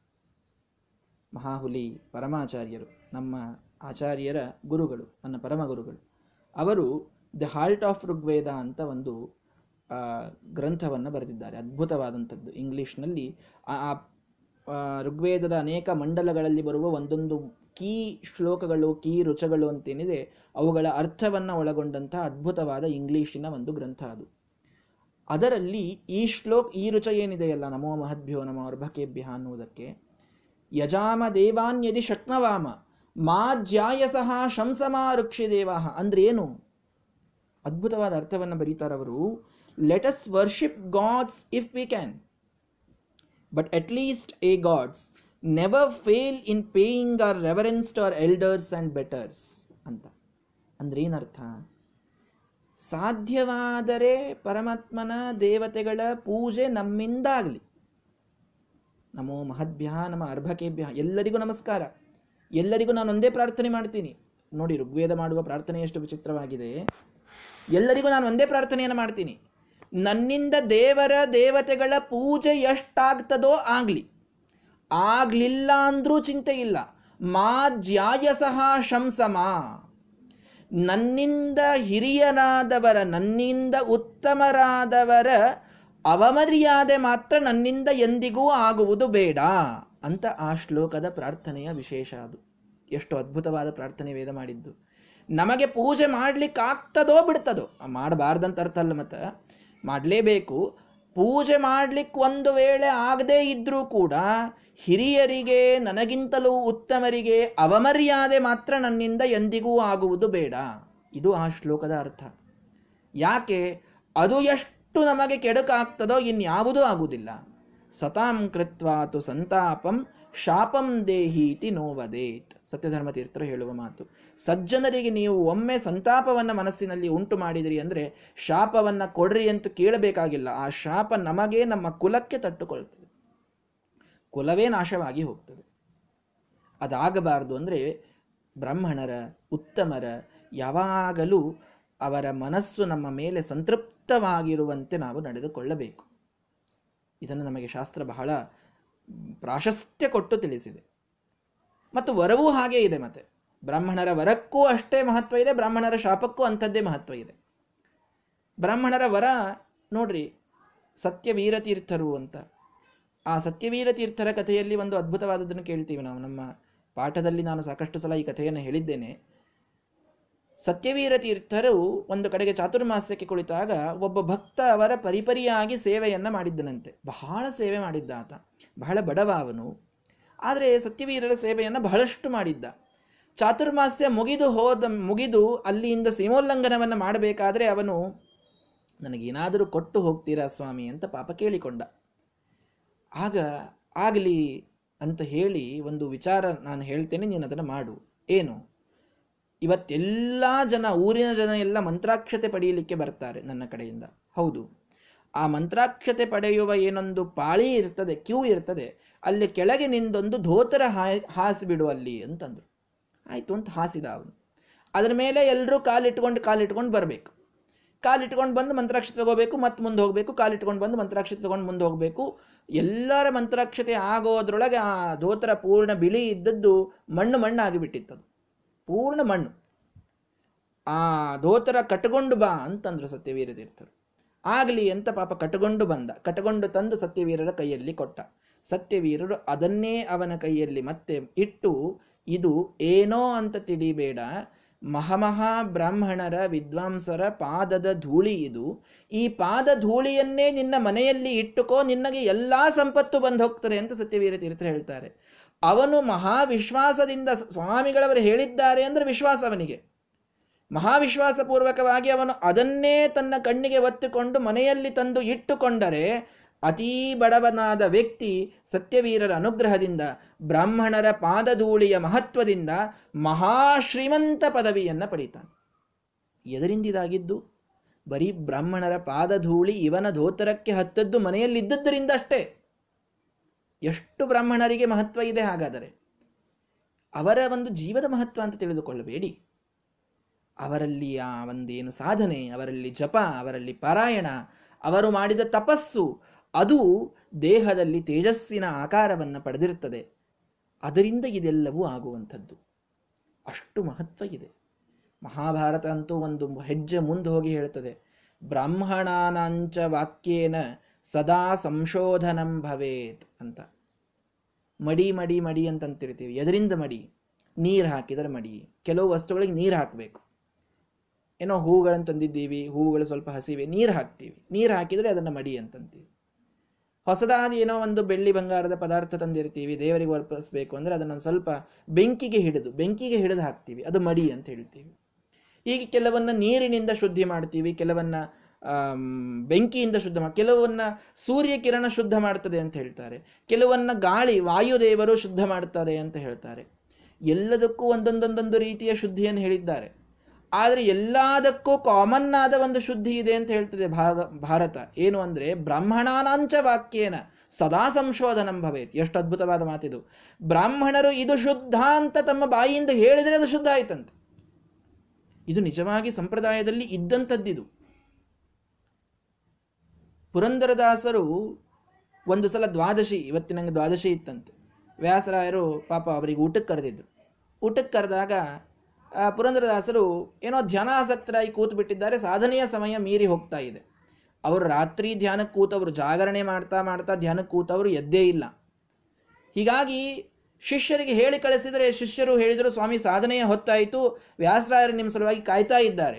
ಹೌದಾ? ಅಂತ ಬಡಬಡ ಬಡಬಡ ಓಡ್ತಾ ಬಂದು ಪುರಂದರದಾಸರು, ಕೊಡಿ ತೀರ್ಥ ಅಂತ ನಿಂತು ಬಿಟ್ರು ಎಲ್ರಿಗೂ ಗಾಬರಿ. ಅಲ್ಲ, ಪುರಂದ್ರದಾಸರಿನ್ನು ಸ್ನಾನ ಮಾಡಿಲ್ಲ, ಸಂಧ್ಯಾವಂದನ ಮಾಡಿಲ್ಲ, ಏನೇನೇನೇನೂ ಮಾಡಿಲ್ಲ. ಇವರು ಬಂದು ಇಲ್ಲಿ ತೀರ್ಥ ತಗೊಳ್ಳಿಕ್ಕೆ ನಿಂದಿರ್ತಾರಲ್ಲ, ಎಲ್ಲಾರ್ಕಿಂತ ಮೊದಲು ಕೈ ಒಡ್ಡಿ ಅಂತ. ವ್ಯಾಸರಾಯರು ಹೇಳಿದರು, ನಿಮ್ಮ ಅನುಸಂಧಾನ ಬಹಳ ಒಳ್ಳೆಯದು ಬಹಳ ಸತ್ಯವಾದದ್ದು. ಈ ಜನರಿಗೆ ಇದು ತಿಳಿಯುವುದಿಲ್ಲ ಅಂತ ಹೇಳಿದರು. ಆಗ ಜನ ಎಲ್ಲ ಕೇಳಿದರು, ಯಾಕೆ ಏನಾಯಿತು? ಪುರಂದರದಾಸರ ಅನುಸಂಧಾನ ಎಷ್ಟಿತ್ತು ಅಂತಂದ್ರೆ ಕೇವಲ ವ್ಯಾಸರಾಯರ ದರ್ಶನವಾಗಿದ್ದಕ್ಕೆ ಎಲ್ಲ ತೀರ್ಥಗಳ ಸ್ನಾನದ ಫಲ ನನಗೆ ಬಂದು ಹೋಗ್ತದೆ ಅಂತ ಅನುಸಂಧಾನ ಇತ್ತಂತವ್ರದ್ದು. ಎಲ್ಲಾ ತೀರ್ಥಗಳು, ಭೂಮಿಯ ಮೇಲೆ ಎಷ್ಟೆಲ್ಲ ತೀರ್ಥಗಳಿವೆ, ಎಲ್ಲಾ ತೀರ್ಥಗಳ ಸ್ನಾನದ ಫಲ ಕೇವಲ ವ್ಯಾಸರಾಯರ ದರ್ಶನದಿಂದ ಬರ್ತದೆ ಅನ್ನುವ ಅನುಸಂಧಾನ ಇದ್ದುಕೊಂಡು ಬಂದವರು ನಿಜವಾಗಿ ಅವರಿಗೆ ಸ್ನಾನದ ಪುಣ್ಯ ಬಂದು ಬಿಟ್ಟಿತ್ತು. ಆ ಕಾರಣಕ್ಕೆ ಕೈವಡ್ಡಿ ನಿಂತರು. ಆದರೆ ವ್ಯಾಸರಾಯರು ಹೇಳಿದರು, ಇದು ಈಗಿನ ಜನರಿಗೆ ಅರ್ಥವಾಗುವ ಮಾತಲ್ಲ ನೀವು ನಿಮ್ಮ ಅನ್ನಿಕವನ್ನು ಮುಗಿಸಿಕೊಂಡು ಬನ್ನಿ ಅಂತ ಹೇಳಿದರು. ಅದಕ್ಕೆ ಹೋದ್ರು ಇಲ್ಲ ಅಂತಲ್ಲ. ಅಂತೂ ಬ್ರಾಹ್ಮಣರ ದರ್ಶನದಿಂದ ಅವರ ಮಾತಿನಿಂದ ಆಗುವ ಲಾಭ ಎಷ್ಟು ಅನ್ನೋದನ್ನು ಅರ್ಥ ಮಾಡಿಕೊಳ್ಬೇಕು ನಾವು. ಹೀಗಾಗಿ ಎಂದೆಯೋ, ಎಂದೋ ಒಮ್ಮೆ ಮನೆಗೆ ಬ್ರಾಹ್ಮಣರು ಬಂದಾಗ ಏನೋ ಒಂದು ಕಾರಣ ಇರುತ್ತದೆ. ಮದುವೆ, ಮುಂಜಿವೆ, ಶ್ರಾದ್ದ ಪಕ್ಷಾದಿಗಳು. ಏನೋ ಒಂದು ಕಾರಣಕ್ಕೆ ಬ್ರಾಹ್ಮಣರು ಮನೆಗೆ ಬಂದಿರ್ತಾರೆ. ಎಷ್ಟು ಆಧಾರದಿಂದ ಕಾಣಬೇಕು ನಾವು ಅವರನ್ನು? ಎಷ್ಟು ಆತಿಥ್ಯವನ್ನು, ಉಪಚಾರವನ್ನು ಮಾಡಬೇಕು ನಾವು ಅವರಿಗೆ ವಿದ್ವಾಂಸರು ಅದರಲ್ಲೂ ತತ್ರಾಪ್ತಿ ಪೀಠಾಧಿಪತಿಗಳು ಮಹಾಸ್ವಾಮಿಗಳವರಂತಹ ಅವರು ಬಂದಾಗ ನಮ್ಮಲ್ಲಿ ಎಷ್ಟು ಭಕ್ತಿಯ ಉದ್ರೇಕ ಇರಬೇಕು. ಬ್ರಾಹ್ಮಣರ ಮನಸ್ಸನ್ನು ಸಂತೃಪ್ತಿಪಡಿಸಿದರೆ ಪರಮಾತ್ಮ ಎಷ್ಟು ನಮ್ಮ ಮೇಲೆ ಅನುಗ್ರಹ ಮಾಡುತ್ತಾನೆ. ಇದೆಲ್ಲದಕ್ಕೂ ಈ ಮಾತುಗಳು ಬಹಳ ಸಾಕ್ಷಿಯಾಗಿ ನಮಗೆ ಕಾಣ್ತಾ ಇವೆ.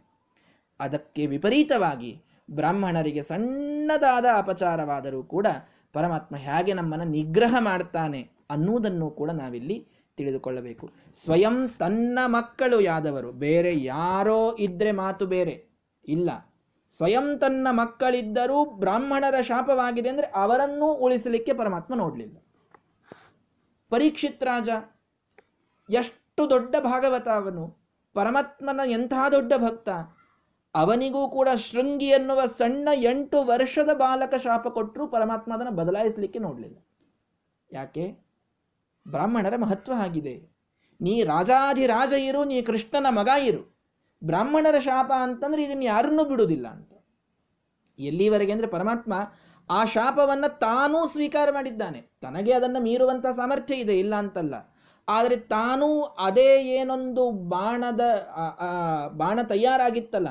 ಅಂದ್ರೆ ಆ ಮುಸಲದ, ಆ ಒನಕೆಯ ಒಂದು ಕಬ್ಬಿಣದ ಚೂರನ್ನ ಮೀನು ನುಂಗಿ ಅದನ್ನ ಮತ್ತೆ ಮೀನುಗಾರ ಕತ್ತರಿಸಿದಾಗ ಅದೇನು ವ್ಯಾಧವನ್ ಬಾಣ ಮಾಡಿದ್ನಲ್ಲ, ಅದೇ ಬಾಣ ತನ್ನ ಕಾಲಿಗೆ ಹೊಡಿಸಿಕೊಂಡೇ ಪರಮಾತ್ಮ ದೇಹತ್ಯಾಗ ಮಾಡಿದ್ದು ಅಂತ ಬರ್ತದೆ. ಅಂದ್ರೆ ಬ್ರಾಹ್ಮಣರ ಶಾಪಕ್ಕೆ ನಾನೂ ಹೊರತಲ್ಲ ಅಂತ ತೋರಿಸಿದ. ತಾನು ಹೊರತಲ್ಲ ಅನ್ನುವುದು ಅಭಿಪ್ರಾಯವಲ್ಲ, ಬ್ರಾಹ್ಮಣರ ಶಾಪಕ್ಕೆ ಎಷ್ಟು ಮಹತ್ವ ಇದೆ ಅಂತ ತೋರಿಸಬೇಕಾಗಿತ್ತು ಅಷ್ಟೇ. ಹೀಗಾಗಿ ಬ್ರಾಹ್ಮಣರ ಒಂದು ಸಂತೋಷಗೊಳಿಸುವುದರಿಂದ ಆಗುವ ಮಹಾ ಅನುಗ್ರಹವೂ ಪರಮಾತ್ಮ ತಿಳಿಸಿದ. ಎಷ್ಟೋ ಪ್ರಸಂಗದಲ್ಲಿ ತಿಳಿಸಿದ್ದಾನೆ. ಎಂಜಲವನೆ ಬಳೆದ ಹರಿ. ತಾನು ರಾಜಸೂಯ ಯಾಗದಲ್ಲಿ ಪಾಂಡವರು ರಾಜಸೂಯ ಯಾಗ ಮಾಡಿದರೆ ಎಲ್ಲ ಬ್ರಾಹ್ಮಣರು ಊಟ ಮಾಡಿ ಹೋದ ಮೇಲೆ ತಾನೇ ಪೊರಕೆಯನ್ನು ತೆಗೆದುಕೊಂಡು ನಿಂತು ಎಲ್ಲ ಬ್ರಾಹ್ಮಣರ ಎಂಜಲನ್ನು ಬಳಿತಾನೆ. ಎಂಜಲ ಬಳಿಯರಿ ಎಲ್ಲರೂ ಕೂಡ. ಇದರಿಂದ ಆಗುವಷ್ಟು ಲಾಭ ದೊಡ್ಡದು ಬಹಳ ಇದೆ. ಇದು ಎದರಿಂದ ಆಗುವುದಿಲ್ಲ. ಅಷ್ಟು ಭಕ್ತಿ ಬ್ರಾಹ್ಮಣರ ಮೇಲೆ. ಅದಕ್ಕೆ ದೇವರಿಗೆ ಹೇಳೋದುಂಟು, ನಮೋ ಬ್ರಹ್ಮಣ್ಯ ದೇವಾಯ ಗೋ ಬ್ರಾಹ್ಮಣ ಹಿತಾಯ ಚ, ಜಗದ್ಧಿತಾಯ ಕೃಷ್ಣಾಯ ಗೋವಿಂದಾಯ ನಮೋ ನಮಃ ಬ್ರಾಹ್ಮಣರಿಗೆ ಆಗುವಂತಹ ಒಂದು ಆನಂದದಿಂದ ಪರಮಾತ್ಮ ಮಾಡುವ ಅನುಗ್ರಹ ಬಹಳ ದೊಡ್ಡದು. ಬ್ರಾಹ್ಮಣರಿಗಾಗುವ ಸಣ್ಣ ಅಪಚಾರದಿಂದ ಪರಮಾತ್ಮ ಮಾಡುವ ನಿಗ್ರಹವೂ ಅಷ್ಟೇ ದೊಡ್ಡದು. ಈ ಒಂದು ಮುಖ್ಯ ಸಂದೇಶ ನಾವು ಇವತ್ತು ಯಾದವರ ಕಥೆಯಿಂದ ತಿಳಿಯಬೇಕಾಗಿದೆ. ಹೀಗಾಗಿ ಪರಮಾತ್ಮ ತಾನು ಆ ವಿಪ್ರ ಶಾಪವನ್ನು ಅಲ್ಲಿ ಹುಟ್ಟಿಸಿದ. ಮುಂದೆ ಅನೇಕ ದಿನಗಳು ಕಳೆದವು. ಅನೇಕ ದಿನಗಳು ಕಳೆದಾಗ ಬ್ರಹ್ಮಾದಿ ದೇವತೆಗಳು ಪ್ರಾರ್ಥನೆ ಮಾಡಲಿಕ್ಕೆ ಬರ್ತಾರಂತೆ ನೋಡಿ. ಏನು ಪ್ರಾರ್ಥನೆ? ಬ್ರಹ್ಮಾದಿ ದೇವತೆಗಳು ಬಂದು ಹೇಳಿದರು, ತ್ವಂ ಮಾಯಯಾ ತ್ರಿಗುಣಯಾತ್ಮನಿ ದುರ್ವಿಭಾವ್ಯಂ ವ್ಯಕ್ತಂ ಸೃಜಸ್ಯವಸಿ ಲುಂಪಸಿ ತದ್ಗುಣಸ್ಥಃ. ನೈತೈರ್ಭವಾನಜಿತ ಕರ್ಮಭಿರಜ್ಯತೆ ವೈ ಯಸ್ವೇ ಸುಖೇ ವ್ಯವಹಿತೇಭಿರತೋ ನವದ್ಯ ಬ್ರಹ್ಮದೇವರ ಮಾತು, ಎಲ್ಲ ದೇವತೆಗಳ ಮಾತು ಎಷ್ಟು ಸ್ಪಷ್ಟ ಇದೆ ನೋಡಿ. ನೀನು ನಿನ್ನ ಮಾಯೆಯಿಂದ, ಈ ಮೂರೂ ಗುಣಗಳ ಈ ಪ್ರಕೃತಿಯಿಂದ ಅದ್ಭುತವಾದಂತಹ ಬ್ರಹ್ಮಾಂಡದ ಸೃಷ್ಟಿಯನ್ನು ನೀನು ಮಾಡ್ತೀಯ. ನೀನೇ ಇದರ ಸಂಹಾರವನ್ನು ಮಾಡ್ತೀಯ, ನೀನೇ ಇದರ ಸ್ಥಿತಿಯನ್ನು ಮಾಡ್ತೀಯ. ಇದು ಇನ್ಯಾರ ಕೈಯಲ್ಲೂ ಇಲ್ಲ. ಇಷ್ಟೆಲ್ಲ ನೀನೇ ಮಾಡಿದರೂ ಇದರ ಯಾವ ಸಣ್ಣ ಕರ್ಮದ ಲೇಪವೂ ನಿನಗೆ ಹೇ ಕೃಷ್ಣ ಆಗುವುದಿಲ್ಲ.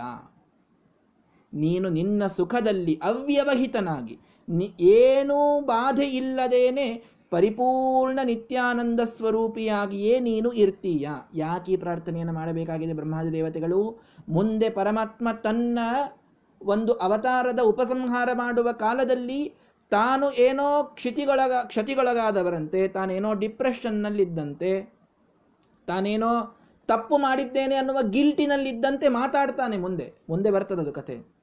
ಹೀಗಾಗಿ ಸಜ್ಜನರು ಎಲ್ಲಿ ದೇವರಿಗೆ ನಿಜವಾಗಿ ಹಾಗಾದ್ರೆ ಡಿಪ್ರೆಷನ್ ಇತ್ತ? ಗಾಂಧಾರಿ ಶಾಪ ಕೊಟ್ಟಿದ್ದಕ್ಕೆ ಇಂಥದ್ದೆಲ್ಲ ಆಯ್ತಾ? ನಿಜವಾಗಿಯೂ ದೇವರಿಗೆ ಆ ಒಂದು ಬೇಡರವನ ಆ ಒಂದು ವಿಷಪೂರಿತವಾದ ಬಾಣದಿಂದಲೇನೆ ಏನಾದರೂ ಆಯ್ತಾ? ಅಂತ ಅಂದುಕೊಳ್ಳಬೋ ಅಂದುಕೊಳ್ಳೋದು ಬೇಡ ಸಜ್ಜನರು. ಬ್ರಹ್ಮಾದಿ ದೇವತೆಗಳ ಮೊದಲೇ ಪ್ರಾರ್ಥನೆಯಲ್ಲಿ ಹೇಳಿಬಿಟ್ರು, ನೀನೇ ಎಲ್ಲದರ ಸಂಹಾರವನ್ನು ಮಾಡ್ತೀಯ? ನಿನ್ನ ಸಂಹಾರ ಮಾಡುವವರು ಯಾರಿದ್ದಾರೆ? ಯಾರೂ ಇಲ್ಲ. ಅಂತೂ ನಿನ್ನ ಇಚ್ಛೆಯಿಂದ ನೀನು ಈ ಎಲ್ಲ ಲೀಲೆಗಳನ್ನು ತೋರಿಸ್ತೀಯ? ಅಂತ ಆ ಸುಂದರವಾದ ಕೃಷ್ಣನ ವಿಗ್ರಹಕ್ಕೆ ಪ್ರಾರ್ಥನೆಯನ್ನ ಮಾಡ್ತಾ ಇದ್ದಾರೆ. ಪರ್ಯುಷ್ಟಯಾ ಪತಿತಯಾ ವನಮಾಲಯೇಯಂ ಸಂಸ್ಪರ್ಧಿನಿ ಭಗವತಿ ಪ್ರತಿಪಕ್ಷವಶ್ರೀಹಿ ಯಸ್ ಮಾದದಾನೋ ಭೂಯಾತ್ ಸದಾಂಗ್ರಿರಶುಭಾಷಯ ಧೂಮಕೇತು ಯಾವ ನಿನ್ನ ಪಾದ? ಅವನ ಪಾದದ ವರ್ಣನೆಯನ್ನು ಮಾಡ್ತಾರೆ ಯಾವ ಆ ನಿನ್ನ ಪಾದ, ಯಾವ ಆ ನಿನ್ನ ಸ್ವರೂಪ, ಆ ವನಮಾಲೆಯನ್ನ ಧರಿಸಿದ ನಿನ್ನ ಕೊರಳು, ಆ ಕೊರಳಿಗೆ ಲಕ್ಷ್ಮೀದೇವಿಯೇ ಸ್ಪರ್ಧೆ ಮಾಡ್ತಾಳಂತೆ. ನಾನಿರಬೇಕಾದ ಹೃದಯದ ಸ್ಥಾನ, ಈ ವನಮಾಲೆ ಅಲ್ಲಿ ಬಂದು ಏನು ಮಾಡ್ತಾ ಇದೆ ಅಂತ ಲಕ್ಷ್ಮೀದೇವಿ ಆ ಮಾಲೆಯ ಜೊತೆಗೆ ಸ್ಪರ್ಧಾ ಆಡ್ತಾಳಂತೆ. ಅಷ್ಟು ಅವನ ಪರಿಪೂರ್ಣವಾದ ದೇಹವೆಲ್ಲವೂ ಶುಭ ಶುಭ ಶುಭ. ಅಷ್ಟು ಮಂಗಳಮಯವಾದ ಸ್ವರೂಪ ನಿನ್ನದು. ಅಂತಹ ಸ್ವರೂಪಕ್ಕೆ ಲಕ್ಷ್ಮೀದೇವಿಯೂ ಕೂಡ ಪ್ರಾರ್ಥನೆ ಮಾಡ್ತಾಳೆ ಪೂಜೆ ಮಾಡೋದಕ್ಕೆ ಅಂತ. ನಸ್ಯೋತಗಾವ ಇವ ಯಸ್ಯ ವಶೇ ಭವಂತಿ ದೇವಾಶ್ಚ ಯಸ್ತನುಭೃದಾಯುಷಿ ರಜ್ಯಮಾನಾಹ. ಕಾಲಸ್ಯ ತೇ ಪ್ರಕೃತಿ ಪೂರುಷಯೋಪರಸ್ಯ ಶಂನಸ್ತನೋತು ಚರಣ ಪುರುಷೋತ್ತಮಸ್ಯ. ಯಾವ ಆ ನಿನ್ನ ಪಾದ? ನೋಡಿ, ಎಲ್ಲ ಕಡೆಗೆ ಪಾದದ ವರ್ಣನೆಯನ್ನು ಮಾಡಿದ್ದಾರೆ ಬ್ರಹ್ಮದೇವ್. ಯಾಕೆ ಪಾದದ ವರ್ಣನೆ ಯಾಕೆ? ಅದೇ ಪಾದಕ್ಕೆ ಬಾಣ ಬಿಟ್ನಲ್ಲ ಅವನು ಯಾದ ಪಾದಕ್ಕೆ ಬಾಣ ಬಿಡಬೇಕಾದಾಗ ಪಾದದ ಶಕ್ತಿ ಎಷ್ಟು ಅಂತ ತಿಳಿದುಕೊಳ್ಳಿ ಅಂತ ಬಹಳ ಸೂಕ್ಷ್ಮ ಇದೆ ಭಾಗವತ ಎಲ್ಲ ಕಡೆಗೆ. ಪಾದ ಎಷ್ಟು ಶಕ್ತಿ ಉಳ್ಳದ್ದು? ಯಾವ ಪಾದದ ವಶದಲ್ಲಿ ದೇವಾಶ್ಚ ಎಲ್ಲ ದೇವತೆಗಳು, ಎಲ್ಲ ಮನುಷ್ಯರು ಇಡೀ ಆಯುಷ್ಯ ಅದರೊಳಗೆ ಇರ್ತಾರೆ. ಇಡೀ ಪ್ರಕೃತಿ ಮತ್ತು ಎಲ್ಲ ಬ್ರಹ್ಮಾದಿ ದೇವತೆಗಳ ಒಂದು ಕಾಲ ಆ ಪಾದ. ಅಂದರೆ ಅವರೆಲ್ಲರನ್ನೂ ಸಂಹಾರ ಮಾಡುವಂತಹ ಸಾಮರ್ಥ್ಯ ಆ ಒಂದು ಪಾದದಲ್ಲಿ ಇದೆ. ಅಂತಹ ಪಾದಕ್ಕೆ ನಾವು ನಮಸ್ಕಾರ ಮಾಡ್ತೇವೆ ಅಂತ ಎಲ್ಲ ದೇವತೆಗಳು ಬಂದು ನಮಸ್ಕಾರವನ್ನು ಮಾಡ್ತಾರೆ. ಮುಂದೆ ಹೇಳ್ತಾರೆ ನೋಡಿ ಸ್ಮಾಯಾವಲೋಕಲವ ದರ್ಶಿತ ಭಾವಹಾರಿ ಭ್ರೂಮಂಡಲ ಪ್ರಹಿತ ಸೌರತ ಮಂತ್ರ ಶೌಂಡೈಹಿ ಪತ್ನ್ಯಸ್ತು ಷೋಡಶ ಸಹಸ್ರ ಮನಂಗ ಬಾಣೈರ್ಯಸ್ಯೇಂದ್ರಿಯಂ ವಿಮತಿ ಥುಂಕು ಹಕೈರ್ನ ಶೇಕುಹು. ಎಂಥ ಇಂದ್ರಿಯಗಳು ಪರಮಾತ್ಮನದು. ಮುಂದೆಲ್ಲರೂ ಮಾತಾಡಿಕೊಳ್ಳುವವರಿದ್ದಾರೆ. ಏನ್ ಕೃಷ್ಣ? ಏನ್ ಬಾ ರಾಸಲೀಲೆಯನ್ನು ತೋರಿಸಿದ? ಹದಿನಾರು ಸಾವಿರದ ನೂರ ಎಂಟು ಜನರ ಜನ ಜೊತೆಗೆ ಸಂಸಾರವನ್ನು ಮಾಡಿದ. ಹೀಗೆಲ್ಲ ಜನ ಆಡಿಕೊಂಡದ್ದು ಕೃಷ್ಣನಿಗೆ ಡಿಪ್ರೆಸ್ ಆಗಿ ಅವನು ತಾನು ಪ್ರಾಣವನ್ನು ಬಿಟ್ಟ ಅಂತ ಹೇಳ್ತಾರೆ ಜನ. ಅದನ್ನ ಖಂಡನ ಮಾಡಲಿಕ್ಕೆ ಬ್ರಹ್ಮಾದಿ ದೇವತೆಗಳು ಹೇಳುವ ಮಾತು ಎಷ್ಟು ಅದ್ಭುತವಾಗಿದೆ ನೋಡಿ, ಯಾವನ ಮಂದಹಾಸದಿಂದ ಕೂಡಿದ ಆ ಮುಖವನ್ನ, ಆ ತನ್ನ ಕಣ್ಣಿನ ಆ ಹುಬ್ಬುಗಳ ನೋಟವನ್ನು ಎಷ್ಟೇ ಸುರತಿಯಿಂದ, ಎಷ್ಟೇ ವ್ಯಾಪಾರಗಳನ್ನು ಮಾಡಿದರೂ ಹದಿನಾರು ಸಾವಿರದ ನೂರೂ ಜನ ಒಂದು ಸ್ವಲ್ಪ ತಮ್ಮಲ್ಲಿ, ತಮ್ಮ ವಿಷಯದಲ್ಲಿ ಅವನಿಗೆ ಕಾಮವನ್ನ ಮೂಡಿಸಲು ಸಾಧ್ಯವಾಗಲಿಲ್ವೋ, ಅಷ್ಟು ಜಿತವಾದ, ವಿರಕ್ತವಾದ ಇಂದ್ರಿಯಗಳನ್ನು ಉಳ್ಳಂಥವನು ನೀನು ಅಂತ. ನೋಡ್ರಿ ದೇವತೆಗಳ ಪ್ರಾರ್ಥನೆಯಲ್ಲೇ ಎಷ್ಟು ಸೂಕ್ಷ್ಮವಾದ ಸಂದೇಶಗಳಡಗಿವೆ. ಎಲ್ಲರೂ ಕೂಡಿ ಪ್ರಯತ್ನ ಮಾಡಿದರೂ ತಮ್ಮ ಎಲ್ಲ ಅಂಗವಿಕ್ಷೇಪಗಳನ್ನು, ಅಂಗಚೇಷ್ಟೆಗಳನ್ನು ಹದಿನಾರು ಸಾವಿರದ ನೂರು ಜನ ಮಾಡಿದರೂ ಕೂಡ ಒಬ್ಬರಿಗೂ ಪರಮಾತ್ಮನ ಮನಸ್ಸನ್ನು ಕದಡಲಿಕ್ಕೆ ಸಾಧ್ಯವಾಗಲಿಲ್ಲ. ನಿಮ್ಮ ಸೌಂದರ್ಯ, ಎಲ್ಲಿಯ ಸೌಂದರ್ಯ ಅಂತ ಹೇಳ್ತಾನೆ ಪರಮಾತ್ಮ. ಸಾಕ್ಷಾದ್ರಮಾಪಿನಯ ದಾಕ್ಷೇಪ ವೀಕ್ಷಣ ವಿಧೌ ಯಾವ ಲಕ್ಷ್ಮೀದೇವಿಗೆ ಸಾಧ್ಯವಾಗಿಲ್ಲ? ಪರಮಾತ್ಮನ ಸೌಂದರ್ಯವನ್ನು ತಾನು ತನ್ನ ಸೌಂದರ್ಯದ ಕಡೆಗೆ ಅಟ್ರಾಕ್ಟ್ ಮಾಡಿಕೊಳ್ತೇನೆ ಅಂತಂದ್ರೆ, ಶಿಕ್ಷಾದಿ ಯುಂಗ್ ನಿಗಮ ದೀಕ್ಷಾ ಸುಲಕ್ಷಣ ಪರೀಕ್ಷಾ ಕ್ಷಮಾ ವಿಧಿಸತಿ, ದಾಕ್ಷಾಯಣಿ ಕ್ಷಮತಿ ಸಾಕ್ಷಾದ್ರ ಮಾಪಿನಯ ದಾಕ್ಷೇಪ ವೀಕ್ಷಣ ವಿಧೌ, ಪ್ರೇಕ್ಷಾಕ್ಷಿ ಲೋಭಕರ ಸಾಕ್ಷಾರ ತೋಕ್ಷಿ ಪದಾಕ್ಷೇಪ ಲಕ್ಷಿತ ಸಾಕ್ಷಾರಿತಾತ್ಮತನು ಭೂಕ್ಷಾರ ಕಾರಿ ನಿಟಿಲಾಕ್ಷಾಕ್ಷ ಮಾನವ ತುನಃ. ಸುಂದರವಾದ ಪ್ರಾರ್ಥನೆ ವಾದಿರಾಜರು ಮಾಡುವಂಥದ್ದು. ಆ ಮೋಹಿನಿಯ ಅವತಾರದ ಪ್ರಾರ್ಥನೆಯನ್ನು ಮಾಡಬೇಕಾದಾಗ ಎಲ್ಲ ಶಿಕ್ಷಾದಿ ಅಂಗಗಳಿಂದ ಕೂಡಿದಂತಹ ಎಲ್ಲ ವೇದಗಳ ತತ್ವಜ್ಞಾನಗಳ ಆಗರದಂತೆ ಇರತಕ್ಕಂತಹ ಸರಸ್ವತಿಯಾಗಲಿ, ಪಾರ್ವತಿಯಾಗಲಿ, ಸಾಕ್ಷಾತ್ ರಮಾದೇವಿಯಾಗಲಿ, ಆ ಪರಮಾತ್ಮನ ಸೌಂದರ್ಯಕ್ಕೆ ಒಂದು ಸ್ವಲ್ಪವೂ ಆಕ್ಷೇಪ ಮಾಡಲಿಕ್ಕೆ ಸಾಧ್ಯವಾಗಲಿಲ್ಲವಂತೆ. ಅಷ್ಟು ಸುಂದರವಾದ ರೂಪವನ್ನ ಈ ಹದಿನಾರು ಸಾವಿರದ ನೂರು ಜನ ಸ್ವಲ್ಪವೂ ಅವನ ಮನಸ್ಸಿನಲ್ಲಿ ತಮ್ಮ ವಿಷಯಕ್ಕೆ ಕಾಮ ತರಲಿಕ್ಕಾಗಲಿಲ್ಲ ಅವನಿಗೆ. ಅಂಥದ್ದು ಇವರ ಕಾಮಕ್ಕೆ ವಶನಾಗಿ ಪರಮಾತ್ಮ ಗಿಲ್ಟ್ ಫೀಲ್ ಮಾಡಿಕೊಂಡ ಅಂತ ಹೇಳುವವರಿಗೆ ಇನ್ನೇನು ಹೇಳಬೇಕು? ಬ್ರಹ್ಮಾದಿ ದೇವತೆಗಳು ಬಹಳ ಸೂಕ್ಷ್ಮವಾಗಿ ಮಾತುಗಳನ್ನು ಆಡ್ತಾ ಇದ್ದಾರೆ. ಹೀಗಾಗಿ ಅಂತಹ ಹೇ ಪರಮಾತ್ಮ, ನೀನು ಆ ಬ್ರಹ್ಮಾದಿ ದೇವತೆಗಳನ್ನು ಪ್ರಾರ್ಥನೆಯನ್ನು ಮಾಡಿದರಂತೆ. ಧರ್ಮಶ್ಚ ಸ್ಥಾಪಿತ ಸತ್ಸು ನೋಡು, ನೀನು ಯಾಕೆ ನಾವು ಅವತಾರ ಮಾಡಂದಿದ್ವಿ ನಿನಗೆ? ಧರ್ಮಸ್ಥಾಪನೆಗಾಗಿ ಮಾಡಿ ಮಾಡಿ. ಕೀರ್ತಿಶ್ಚ ದಿಕ್ಷು ವಿಕ್ಷಿಪ್ತ ಸರ್ವ ಲೋ ಸರ್ವಲೋಕ ಮಲಾಪಹ ಎಲ್ಲ ಜನರ ನಾ, ಮತ್ತೆ ದೋಷವನ್ನ ಮತ್ತೆ ಪಾಪಗಳನ್ನು ನಾಶ ಮಾಡುವ ಕೀರ್ತಿಯನ್ನ ಎಲ್ಲ ಲೋಕದಲ್ಲಿ ನೀನಿಟ್ಟಾಗಿದೆ. ಇದಕ್ಕೆ ನಾವು ನಿನಗೆ ಪ್ರಾರ್ಥನೆ ಮಾಡಿದ್ದಾನೆ. ಅದು ಮಾಡಿ ಆಗಿದೆ ಸ್ವಾಮಿ. ಯಾನಿತೇ ಚರಿತಾನೀಶ ಮನುಷ್ಯ ಸಾಧವಕ್ಕಲೌ ಕಲೌ ಶೃಣ್ವಂತ ಕೀರ್ತಯಂತಶ್ಚ ತರಿಷ್ಯಂತ್ಯಂಜಸಾತಮಃ ಯದುವಂಶೇ ಅವತೀರ್ಣಸ್ಯ ಭವತ ಪುರುಷೋತ್ತಮ ಶರಶತಂ ವ್ಯತೀಯಾಯ ಪಂಚವಿಂಶಾಧಿಕಂ ಪ್ರಭೋ. ಪರಮಾತ್ಮ ಯಾವ ನಿನ್ನ ಶುದ್ಧವಾದ ಚರಿತ್ರೆಯನ್ನ ಕಲಿಯುಗದಲ್ಲಿ ಮನುಷ್ಯರು ಹೇಳ್ತಾರೆ ಕೇಳ್ತಾರೆ, ಅವರೆಲ್ಲ ಪಾಪವನ್ನ ನಾಶ ಮಾಡುವಂತಹ ಸ್ವರೂಪವನ್ನ ನೀನು ತಾಳಿ ನಿನ್ನ ಅವತಾರ ಕಾರ್ಯವನ್ನ ಮುಗಿಸಿದ್ದೀಯಾ. ಅಂದರೆ ನೀನು ಮಾಡಬೇಕಾದ ಕಾರ್ಯ ಎಲ್ಲ ಮುಗಿದಿದೆ. ಶರತ್ಶತಂ ವ್ಯತೀಯಾಯ. ನೂರು ವರ್ಷ ಆಗಿದೆ. ಪಂಚವಿಂಶಾಧಿಕಂ. ಅದರ ಮೇಲೆ ಇಪ್ಪತ್ತೈದು ಆಗಿದೆ ಅಂತಂದು ಇಲ್ಲಿ ಒಂದು ಸಣ್ಣ ನಿರ್ಣಯವನ್ನು ನಾನು ತಿಳಿಸ್ಲಿಕ್ಕೆ ಇಷ್ಟಪಡ್ತೇನೆ. ಶ್ರೀಮದಾಚಾರ್ಯರು ಅದು ಬಹಳ ಚೆಂದಾಗಿ ನಿರ್ಣಯ ಮಾಡುತ್ತಾರೆ ಏನು ಅಂತಂದರೆ, ಈ ಕೃಷ್ಣ ಇದ್ದ ಸಮಯ ನೂರ ಆರು ವರ್ಷ ಅಂತ ಎಲ್ಲ ಕಡೆಗೆ ಇದ್ದದ್ದು. ಮಹಾಭಾರತದ ಯುದ್ಧವಾಗಿ ದುರ್ಯೋಧನ ಸತ್ತ ಮೇಲೆ ಮೂವತ್ತಾರು ವರ್ಷ ಪರಮಾತ್ಮ ಇದ್ದ ಅಂತ ಬರ್ತದೆ. ಒಟ್ಟಾರೆ ಅವನು ಇದ್ದ ಸಂಖ್ಯೆ ನೂರ ಆರು ವರ್ಷ ಅಂತ. ನೂರ ಆರು ವರ್ಷ, ಸ್ವಲ್ಪ ಅದರ ಮೇಲೆ ಒಂದು ಸ್ವಲ್ಪ ತಿಂಗಳು ಅಂತ. ಇಲ್ಲಿ ಶರತ್ ಶತಂ ವ್ಯತೀಯಾಯ, ಒಂದು ನೂರು ವರ್ಷ ಆಗಿ ಪಂಚವಿಂಶಾಧಿಕಂ ಇಪ್ಪತ್ತೈದು ಮೇಲಾಗಿತ್ತು ಅಂತ ಬಂದಿದೆ ಇಲ್ಲಿ. ನೂರ ಇಪ್ಪತ್ತೈದು ವರ್ಷ ಅಂತ ಆಯ್ತಲ್ಲ, ಅಷ್ಟು ವರ್ಷ ಕೃಷ್ಣ ಇದ್ದದ್ದಿಲ್ಲ. ಇತಿಹಾಸದಲ್ಲಿ ಮಹಾಭಾರತವನ್ನದೆಲ್ಲ ತೆಗೆದು ನೋಡಿದಾಗ. ಶ್ರೀಮದಾಚಾರ್ಯ ಅದ್ಭುತ ನಿರ್ಣಯ ಕೊಡ್ತಾರೆ ಇಲ್ಲಿ. ನೋಡಿ ಎಷ್ಟು ಚಂದಾಗಿದೆ. ವತ್ಸರಾಣಾಂ ಶತಂಚೈವ ಋತೂನಾಂ ಪಂಚವಿಂಶಕಂ ಅವತೀರ್ಣಸ್ಯ ಕೃಷ್ಣಸ್ಯ ಯದಾ ಪ್ರಾಗಾತ್ತದ ಹರಿಂ ಸ್ವಸ್ಥಾನ ಗಮನಾಪೇಕ್ಷಿ ಬ್ರಹ್ಮಾತುಷ್ಟಾವ ಸಾಮರಹ ಬ್ರಹ್ಮದೇವರು ಯಾವಾಗ ಬಂದು ಪ್ರಾರ್ಥನೆ ಮಾಡಿದ್ರು ಅಂತಂತಂದ್ರೆ ವತ್ಸರಾಣಾಂ ಶತಂಚೈವ ನೂರು ವರ್ಷ ಆಗಿ ಹೋಗಿ ಇಪ್ಪತ್ತೈದು ಕಳೆದಿತ್ತು ಅಂತ ಬಂತಲ್ಲ, ಇಪ್ಪತ್ತೈದು ಅಂದ್ರೆ ಇಪ್ಪತ್ತೈದು ವರ್ಷ ಅಂತ ಮಾಡಿಕೊಳ್ಬಾರ್ದು. ಇಪ್ಪತ್ತೈದು ಋತುಗಳು ಕಳೆದಿದ್ವು. ಇಪ್ಪತ್ತೈದು ಋತುಗಳು ಅಂತಂದ್ರೆ ಏನಾಯ್ತು ಹೇಳಿ? ಒಂದು ವರ್ಷ ಅಂತಂದ್ರೆ ಆರು ಋತುಗಳು. ನಾಲ್ಕು ವರ್ಷ ಅಂದ್ರೆ ಇಪ್ಪತ್ನಾಲ್ಕು ಋತುಗಳು. ಅಂದ್ರೆ ಒಂದು ನೂರು ವರ್ಷದ ಮೇಲೆ ನಾಲ್ಕು ವರ್ಷ, ಮೇಲೆ ಇನ್ನೊಂದು ಋತು ಅಂತ ಹಿಡೀರಿ. ಅಂತೂ ನೂರ ಐದನೇ ವರ್ಷಕ್ಕೆ ಪರಮಾತ್ಮ ಕಾಲಿಟ್ಟಿದ್ದ ಅಷ್ಟೇ. ನೂರ ಇಪ್ಪತ್ತೈದು ವರ್ಷ ಅಂತ ಮಾಡಿಕೊಳ್ಳಬೇಡಿ. ಆ ಇಪ್ಪತ್ತೈದು ಋತುಗಳು ಅಂತ ಮಾಡಿಕೊಳ್ಬೇಡ್ರಿ. ನಾಲ್ಕು ವರ್ಷ ಅಂತ ಆಗ್ತದೆ. ನೂರ ಐದನೇ ವರ್ಷಕ್ಕೆ ಪರಮಾತ್ಮ ಕಾಲಿಟ್ಟಾಗ ಬ್ರಹ್ಮಾದಿ ದೇವತೆಗಳನ್ನು ಒಂದು ಪ್ರಾರ್ಥನಾ ಮಾಡಿದ್ರು. ಅದಾದ ಮೇಲೆ ಒಂದು ಎರಡು ವರ್ಷ ಪರಮಾತ್ಮ ಇದ್ದು ನೂರ ಏಳು, ನೂರ ಎಂಟನೇ ವಯಸ್ಸಿಗೆ ತಾನು ಪರಂಧಾಮಕ್ಕೆ ಹೋದ ಅಂತ ಇಷ್ಟು ನಿರ್ಣಯವನ್ನು ಶ್ರೀಮದಾಚಾರ್ಯ ನಾವು ಮಾಡಿಕೊಡ್ತಾರೆ. ನೋಡಿ, ಶ್ರೀಮದಾಚಾರ್ಯ ಇದ್ದಿದ್ದಿಲ್ಲ ಅಂದರೆ ಇದೆಲ್ಲ ಸಮಸ್ಯೆ ಆಗಿಬಿಡ್ತಿತ್ತು. ಸರಿ, ಹಾಗೆ ಹೇಳಿ ದೇವತೆಗಳು ಹೇಳ್ತಾರೆ, ಇಷ್ಟು ವರ್ಷ ನಿನಗಾಗಿದೆ. ಕುಲಂಚ ವಿಪ್ರಶಾಪೇನ ನಷ್ಟಪ್ರಾಯಮಭೂದಿದಂ. ದೇವತೆಗಳು ಹೇಳ್ತಾ ಇದ್ದಾರೆ, ನಿನ್ನ ಕುಲ ಅಂತೂ ವಿಪ್ರಶಾಪ ಕೊಟ್ಟು ನಿನ್ನ ನಷ್ಟ ಮಾಡಿಬಿಟ್ಟಿ ಅಲ್ರಿ, ಇನ್ನ ಎಲ್ಲಿ ನಾಶ ಆಗಿದ್ರಿ? ಇನ್ನ ಯುದ್ಧ ಚಾಲು ಆಗಿಲ್ಲ. ಬ್ರಾಹ್ಮಣರ ಶಾಪ ಆಗಿದೆ ಅಂದ್ರೆ ನಾಶ ಆಗಿದೆ ಅಂತೆ ಅರ್ಥ ದೇವತೆಗಳ ವಿಷಯದಲ್ಲಿ. ವರ್ತಮಾನ ಸಮೀಪೆ ವರ್ತಮಾನ ವ್ಯಪದೇಶ ಅಂತ ಶಾಸ್ತ್ರದಲ್ಲಿ ಸುಧಾದಿ ಸುಧಾದಿ ಗ್ರಂಥಗಳಲ್ಲಿ ಬಹಳ ಸಲ ಬರ್ತದೆ, ವಿದ್ವಾಂಸರು ಇದ್ದಾರೆ, ಅವರಿಗೆ ಗೊತ್ತಿರ್ತದೆ. ಭವಿಷ್ಯ ವರ್ತಮಾನಕ್ಕೆ ಬಹಳ ಹತ್ರ ಇತ್ತು ಅಂತಂದ್ರೆ ಅದು ವರ್ತಮಾನ ಪ್ರಯೋಗ ಮಾಡ್ತೀವಿ ನಾವು. ಅಂದ್ರೆ ಆಗೋದು ಖಾತ್ರಿ ಇನ್ನೇನು ಹತ್ತಿರದಲ್ಲಿ ಆಗ್ತದೆ ಅಂತಿದ್ದಾಗ ಆಗಿದೆ ಅಂತ ಹೇಳ್ಬಿಡ್ತೀವಿ. ಆಗ್ತಾ ಇದೆ ಅಂತ ಹೇಳ್ಬಿಡ್ತೀವಿ.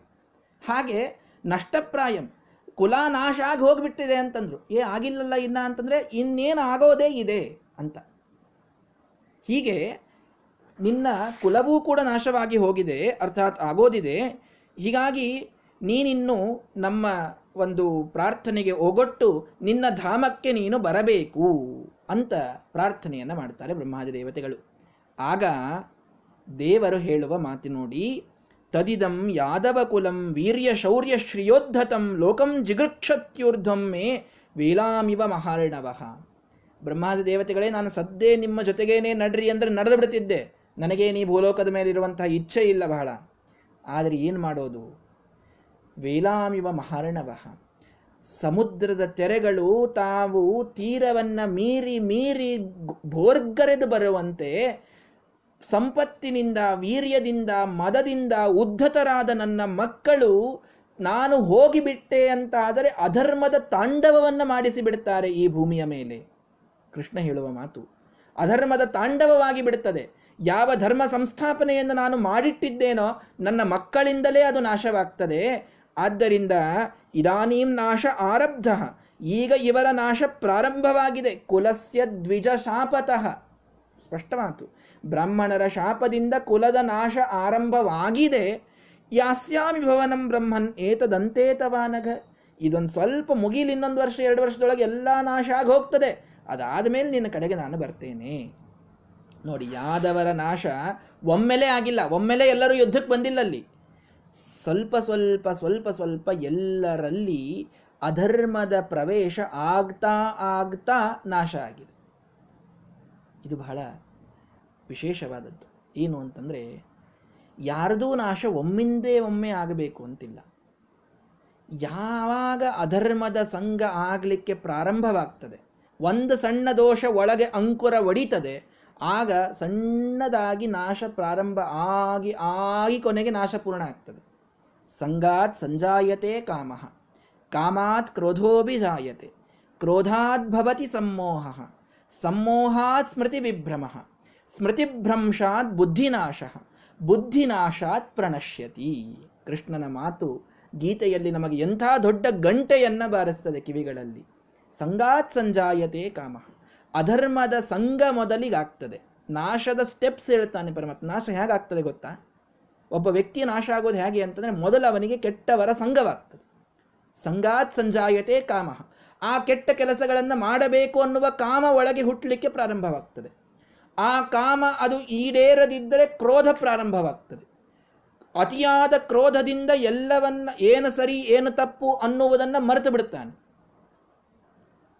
ಆ ಒಂದು ಸ್ಮೃತಿಭ್ರಂಶವಾಗ್ತದೆ. ಅಂದರೆ ತಾನು ಓದಿದ ಎಷ್ಟೋ ವೇದಶಾಸ್ತ್ರಗಳ ಜ್ಞಾನವೆಲ್ಲ ಲೋಪವಾಗಿ ಹೋಗಿಬಿಡುತ್ತದೆ. ತನ್ನ ಬುದ್ಧಿಯ ಮೇಲಿನ ಸ್ಥಿಮಿತವನ್ನೇ ತಾನು ಕಳೆದುಕೊಳ್ತಾನೆ ಮನುಷ್ಯ. ಆ ಬುದ್ಧಿನಾಶದಿಂದ ವಿನಾಶವಾಗ್ತದೆ. ಯಾದವರ ನಾಶವು ಹೀಗೇ ಆಗುವುದನ್ನು ಪರಮಾತ್ಮ ಮೊದಲಿಗೇ ಗೀತೆಯಲ್ಲಿ ಹೇಳಿಟ್ಟಿದ್ದ. ಹೀಗಾಗಿ ನನ್ನ ಆಜ್ಞೆಯಂತೆ, ನನ್ನ ಇಚ್ಛೆಯಿಂದ ಇಂತಹ ನಾಶ ಆಗುವುದು ಪ್ರಾರಂಭವಾಗಿದೆ. ಇದು ಪೂರ್ಣ ಮುಗಿದ ಮೇಲೆ ನಾನು ಬರ್ತೇನೆ ಅಂತ ಇಷ್ಟು ಹೇಳಿ ಬ್ರಹ್ಮಾದಿ ದೇವತೆಗಳನ್ನು ಮರಳಿ ಕಳಿಸಿದ್ದಾನೆ. ಉತ್ಪಾತಗಳು ದ್ವಾರಕೆಯಲ್ಲಿ ಪ್ರಾರಂಭವಾದವು. ಅಂದರೆ ಮಹಾ ಉತ್ಪಾತಗಳು ದ್ವಾರಕೆಯಲ್ಲಿ ಬಹಳ ವಿಚಿತ್ರವಾದ ಘಟನೆಗಳು ನಡೀತಾ ಇವೆ. ಧೂಮಕೇತುಗಳು ಕಾಣ್ತಾ ಇವೆ. ಅನೇಕ ಕಡೆಗೆ ಮಂದಿರಗಳಲ್ಲಿ ಕಳ್ಳತನ ನಡೆದಿದೆ. ಯಾರಿಗೂ ಏನು ಮಾಡಲಿಕ್ಕಾಗ್ತಾ ಇಲ್ಲ. ಮತ್ತು ಒಂದು ಏನೋ ಸಾತ್ಯಕೀಯ ಮನೆಯ ಮುಂದೆ ರುಂಡ ಇಲ್ಲದ ದಂಡ ತಿರುಗಾಡಲಿಕ್ಕೆ ಪ್ರಾರಂಭವಾದಂತೆ ಕಾಣ್ತಾ ಇದೆ. ಇವೆಲ್ಲವೂ ಬಹಳ ದೊಡ್ಡ ಘೋರವಾದ ಉತ್ಪಾತಗಳು, ಮರಣದ ಸೂಚಕಗಳಿವೆಲ್ಲ. ಕನ್ನಡಿಯನ್ನು ನೋಡ್ತಾ ಇದ್ದಂತೆಯೇ ಸಾತ್ಯಕೀಯ ಮಡದಿ ತಾನು ಚೀರ್ತಾ ಇದ್ದಾಳೆ. ಯಾಕೆ ಅಂತ ಗೊತ್ತಾಗ್ತಾ ಇಲ್ಲ. ಎಲ್ಲರ ಮನಸ್ಸಿನಲ್ಲಿ ಒಂದು ರೀತಿಯ ಭಯ ಕಾಡಲಿಕ್ಕೆ ಪ್ರಾರಂಭವಾಗಿದೆ. ಅದೇ ರೀತಿ ದಾಸಿಯರು ಬಂದು ರಾಣಿಯರನ್ನ ನೋಡ್ತಾರೆ. ಎಲ್ಲರೂ ಚೀರ್ತಾ ಇದ್ದಾರೆ. ಯಾಕೆ ಚೀರ್ತಾ ಇದ್ದೀರಿ ಅಂತಂದ್ರೆ ಇಲಿಗಳೆಲ್ಲ ಬಂದು ರಾಣಿಯರ ಕೂದಲುಗಳನ್ನು ಕತ್ತರಿಸಿ ಹೋಗಿಬಿಟ್ಟಿವೆ ಅಂತೆ. ಇದೆಲ್ಲ ಬಹಳ ಅಪಶಕುನಗಳು ನಡೀತಾ ಇವೆ ದ್ವಾರಕೆಯಲ್ಲಿ.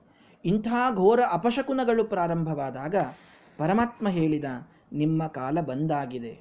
ಏನು ಮಾಡಬೇಕು? ಪ್ರಭಾಸಂ ಸುಮಹಾಪುಣ್ಯಂ ಯಾಸ್ಯಾಮೋದ್ಯೈವ ಮಾಚಿರಂ. ನಾವೆಲ್ಲರೂ ಪ್ರಭಾಸ ಕ್ಷೇತ್ರಕ್ಕೆ ಹಿಂದೇ ಹೋಗೋಣ. ಯಾಕೆ ಶ್ರೀಮದಾಚಾರ್ಯ ನಿರ್ಣಯ ಮಾಡ್ತಾರೆ? ಏನು? ಹತ್ತಿರದಲ್ಲಿ ಪುಣ್ಯಕ್ಷೇತ್ರ ಇದ್ದಾಗ ನಮ್ಮ ಮನೆಯಲ್ಲಿ ಮರಣವಾಗುವುದು ಧರ್ಮಪ್ರದವಲ್ಲ ಅಂತ ಶ್ರೀಮದಾಚಾರ್ಯ ನಿರ್ಣಯ ಮಾಡ್ತಾರೆ. ಪರಮಾತ್ಮ ತಾನು ಶಾಪವನ್ನೇ ಕೊಡಿಸಿದ್ದಾದರೂ ಕೂಡ ಪುಣ್ಯಕ್ಷೇತ್ರಗಳಲ್ಲಿ ಇವರೆಲ್ಲರ ಮರಣವಾಗಿ ಇವರೆಲ್ಲರಿಗೂ ಒಳ್ಳೆಯ ಗತಿ ಆಗಲಿ ಅನ್ನೋದೇ ಪರಮಾತ್ಮನ ಇಚ್ಛಾ ಇತ್ತು. ದ್ವಾರಕಾ ಇದು ದೊಡ್ಡ ಕ್ಷೇತ್ರ ಅಲ್ಲ ಅಂತಲ್ಲ. ಆದರೆ ತಾವಿದ್ದ ಮನೆಯೇ ಅವರಿಗೆ ದೊಡ್ಡ ಪುಣ್ಯಕ್ಷೇತ್ರ ಆಗೋದಿಲ್ಲ ಯಾವಾಗಲೂ ಕೂಡ. ಈಗ ಬದ್ರಿಯಲ್ಲಿದ್ದವರು, ನಾವು ಬದ್ರಿಯೊಳಗೆ ಇದ್ದೀವಿ, ನಾವು ಇನ್ನೇನು ತೀರ್ಥಕ್ಷೇತ್ರ ಯಾತ್ರಾ ಮಾಡಬಾರ್ದು ಅಂತಿಲ್ಲ. ತಮ್ಮ ಮನೆ ತಾವಿದ್ದ ಊರು ಬಿಟ್ಟು ಇನ್ನುಳಿದ ತೀರ್ಥಕ್ಷೇತ್ರಗಳ ಯಾತ್ರೆಯನ್ನು ಎಲ್ಲರೂ ಮಾಡಲೇಬೇಕು. ಹೀಗಾಗಿ ದ್ವಾರಕಾ ಪವಿತ್ರದ್ದೇ. ಆದರೆ ಪರಮಾತ್ಮ ಹೇಳಿದ, ತಮ್ಮ ಮನೆಯಾದ್ದರಿಂದ ಇದರಿಂದ ಹೊರಗಿನ ಒಂದು ತೀರ್ಥಕ್ಷೇತ್ರಕ್ಕೆ ಕರೆದುಕೊಂಡು ಹೋದರೆ ಅಲ್ಲಿ ಇವರ ಮರಣವಾದರೆ ಇವರೆಲ್ಲರೂ ಉತ್ತಮ ಗತಿಯನ್ನು ಪಡೀತಾರೆ ಅಂತ ತಿಳಿದುಕೊಂಡು ಎಲ್ಲರನ್ನ ಪ್ರಭಾಸ ಕ್ಷೇತ್ರಕ್ಕೆ ಪರಮಾತ್ಮ ಕರೆದುಕೊಂಡು ಬಂದ. ಹೀಗೆ ಈ ಪ್ರಭಾಸ ಕ್ಷೇತ್ರದಲ್ಲಿ ಮುಂದೆ ಯುದ್ಧವಾಗಿ, ಯಾದವರ ಸರ್ವನಾಶವಾಗಿ ಪರಮಾತ್ಮನ ಪರಂಧಾಮದ ಒಂದು ಚರಿತ್ರೆ ಇದು ಬರ್ತದೆ. ಅಂತೂ ಇವತ್ತಿನ ದಿನ ನಾವು ಪರಮಾತ್ಮನ ಈ ಪೀಠಿಕೆ ಎಷ್ಟು ವಿಚಿತ್ರವಾಗಿದೆ. ಬ್ರಾಹ್ಮಣರ ಶಾಪದ ಮಹತ್ವ ಏನು? ಬ್ರಾಹ್ಮಣರ ಸಂತೋಷದ ಅಂದಾಗುವ ಅನುಗ್ರಹ ಏನು? ಇದೆಲ್ಲವನ್ನು ತಿಳಿದುಕೊಂಡಿದ್ದೇವೆ. ಅದಕ್ಕೂ ಮುಖ್ಯವಾಗಿ ಪರಮಾತ್ಮ ತನ್ನ ಇಚ್ಛೆಯಂತೆಯೇ ಇದನ್ನು ಮಾಡ್ತಾ ಇದ್ದಾನೆ. ಏನೋ ಒಂದು ಹೆಲ್ಪ್ಲೆಸ್ನೆಸ್ಸಿನಲ್ಲಿ ಪರಮಾತ್ಮ ಈ ಎಲ್ಲ ನಾಶವನ್ನು ನೋಡಬೇಕಾಯಿತು ಅಂತ ತಿಳಿದುಕೊಳ್ಳಬೇಡಿ. ಬ್ರಹ್ಮಾದಿ ದೇವತೆಗಳು ಅದನ್ನೇ ತಮ್ಮ ಪ್ರಾರ್ಥನೆಯಲ್ಲಿ ಬಹಳ ಸ್ಪಷ್ಟವಾಗಿ ತಿಳಿಸಿದ್ದಾರೆ ಅನ್ನೋದೆಲ್ಲವನ್ನ ಭಾಗವತದ ಮಾತುಗಳಲ್ಲಿ ನಾವಿವತ್ತು ಕಂಡಿದ್ದೇವೆ. ಆ ಪ್ರಭಾಸ ಕ್ಷೇತ್ರಕ್ಕೆ ಹೋದ ಯಾದವರಲ್ಲಿ ಹೇಗೆ ಕಲಹ ಪ್ರಾರಂಭವಾಗಿ ಮುಂದೇನಾಯಿತು ಅನ್ನುವುದನ್ನು ಶ್ರೀಮದಾಚಾರ್ಯರ ನಿರ್ಣಯದ ಬೆಳಕಿನಲ್ಲಿ ನಾಳೆಯ ದಿನ ನಾವು ನೋಡೋಣ.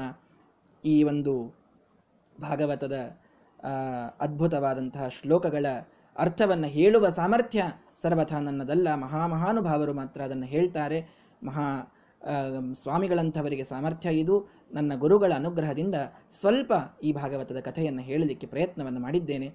ತಪ್ಪುಗಳಿದ್ದರೆ ಜ್ಞಾನಿಗಳು ಬಲ್ಲಂಥವರು ಕ್ಷಮಿಸಬೇಕು. ಏನಾದರೂ ಗುಣಗಳಿದ್ದರೆ ನನ್ನ ಆಚಾರ್ಯರದು ಅಂತ ತಿಳಿಸ್ತಾ ಇದ್ದೇನೆ. ಆ ಪ್ರಭಾಸ ಕ್ಷೇತ್ರದ ಮುಂದಿನ ಕಥೆಯನ್ನು ನಾಳೆಯ ದಿನ ನಿರೂಪಣೆ ಮಾಡ್ತೇನೆ. ಶ್ರೀ ಕೃಷ್ಣಾರ್ಪಣಮಸ್ತು ಹರಯೇ ನಮಃ.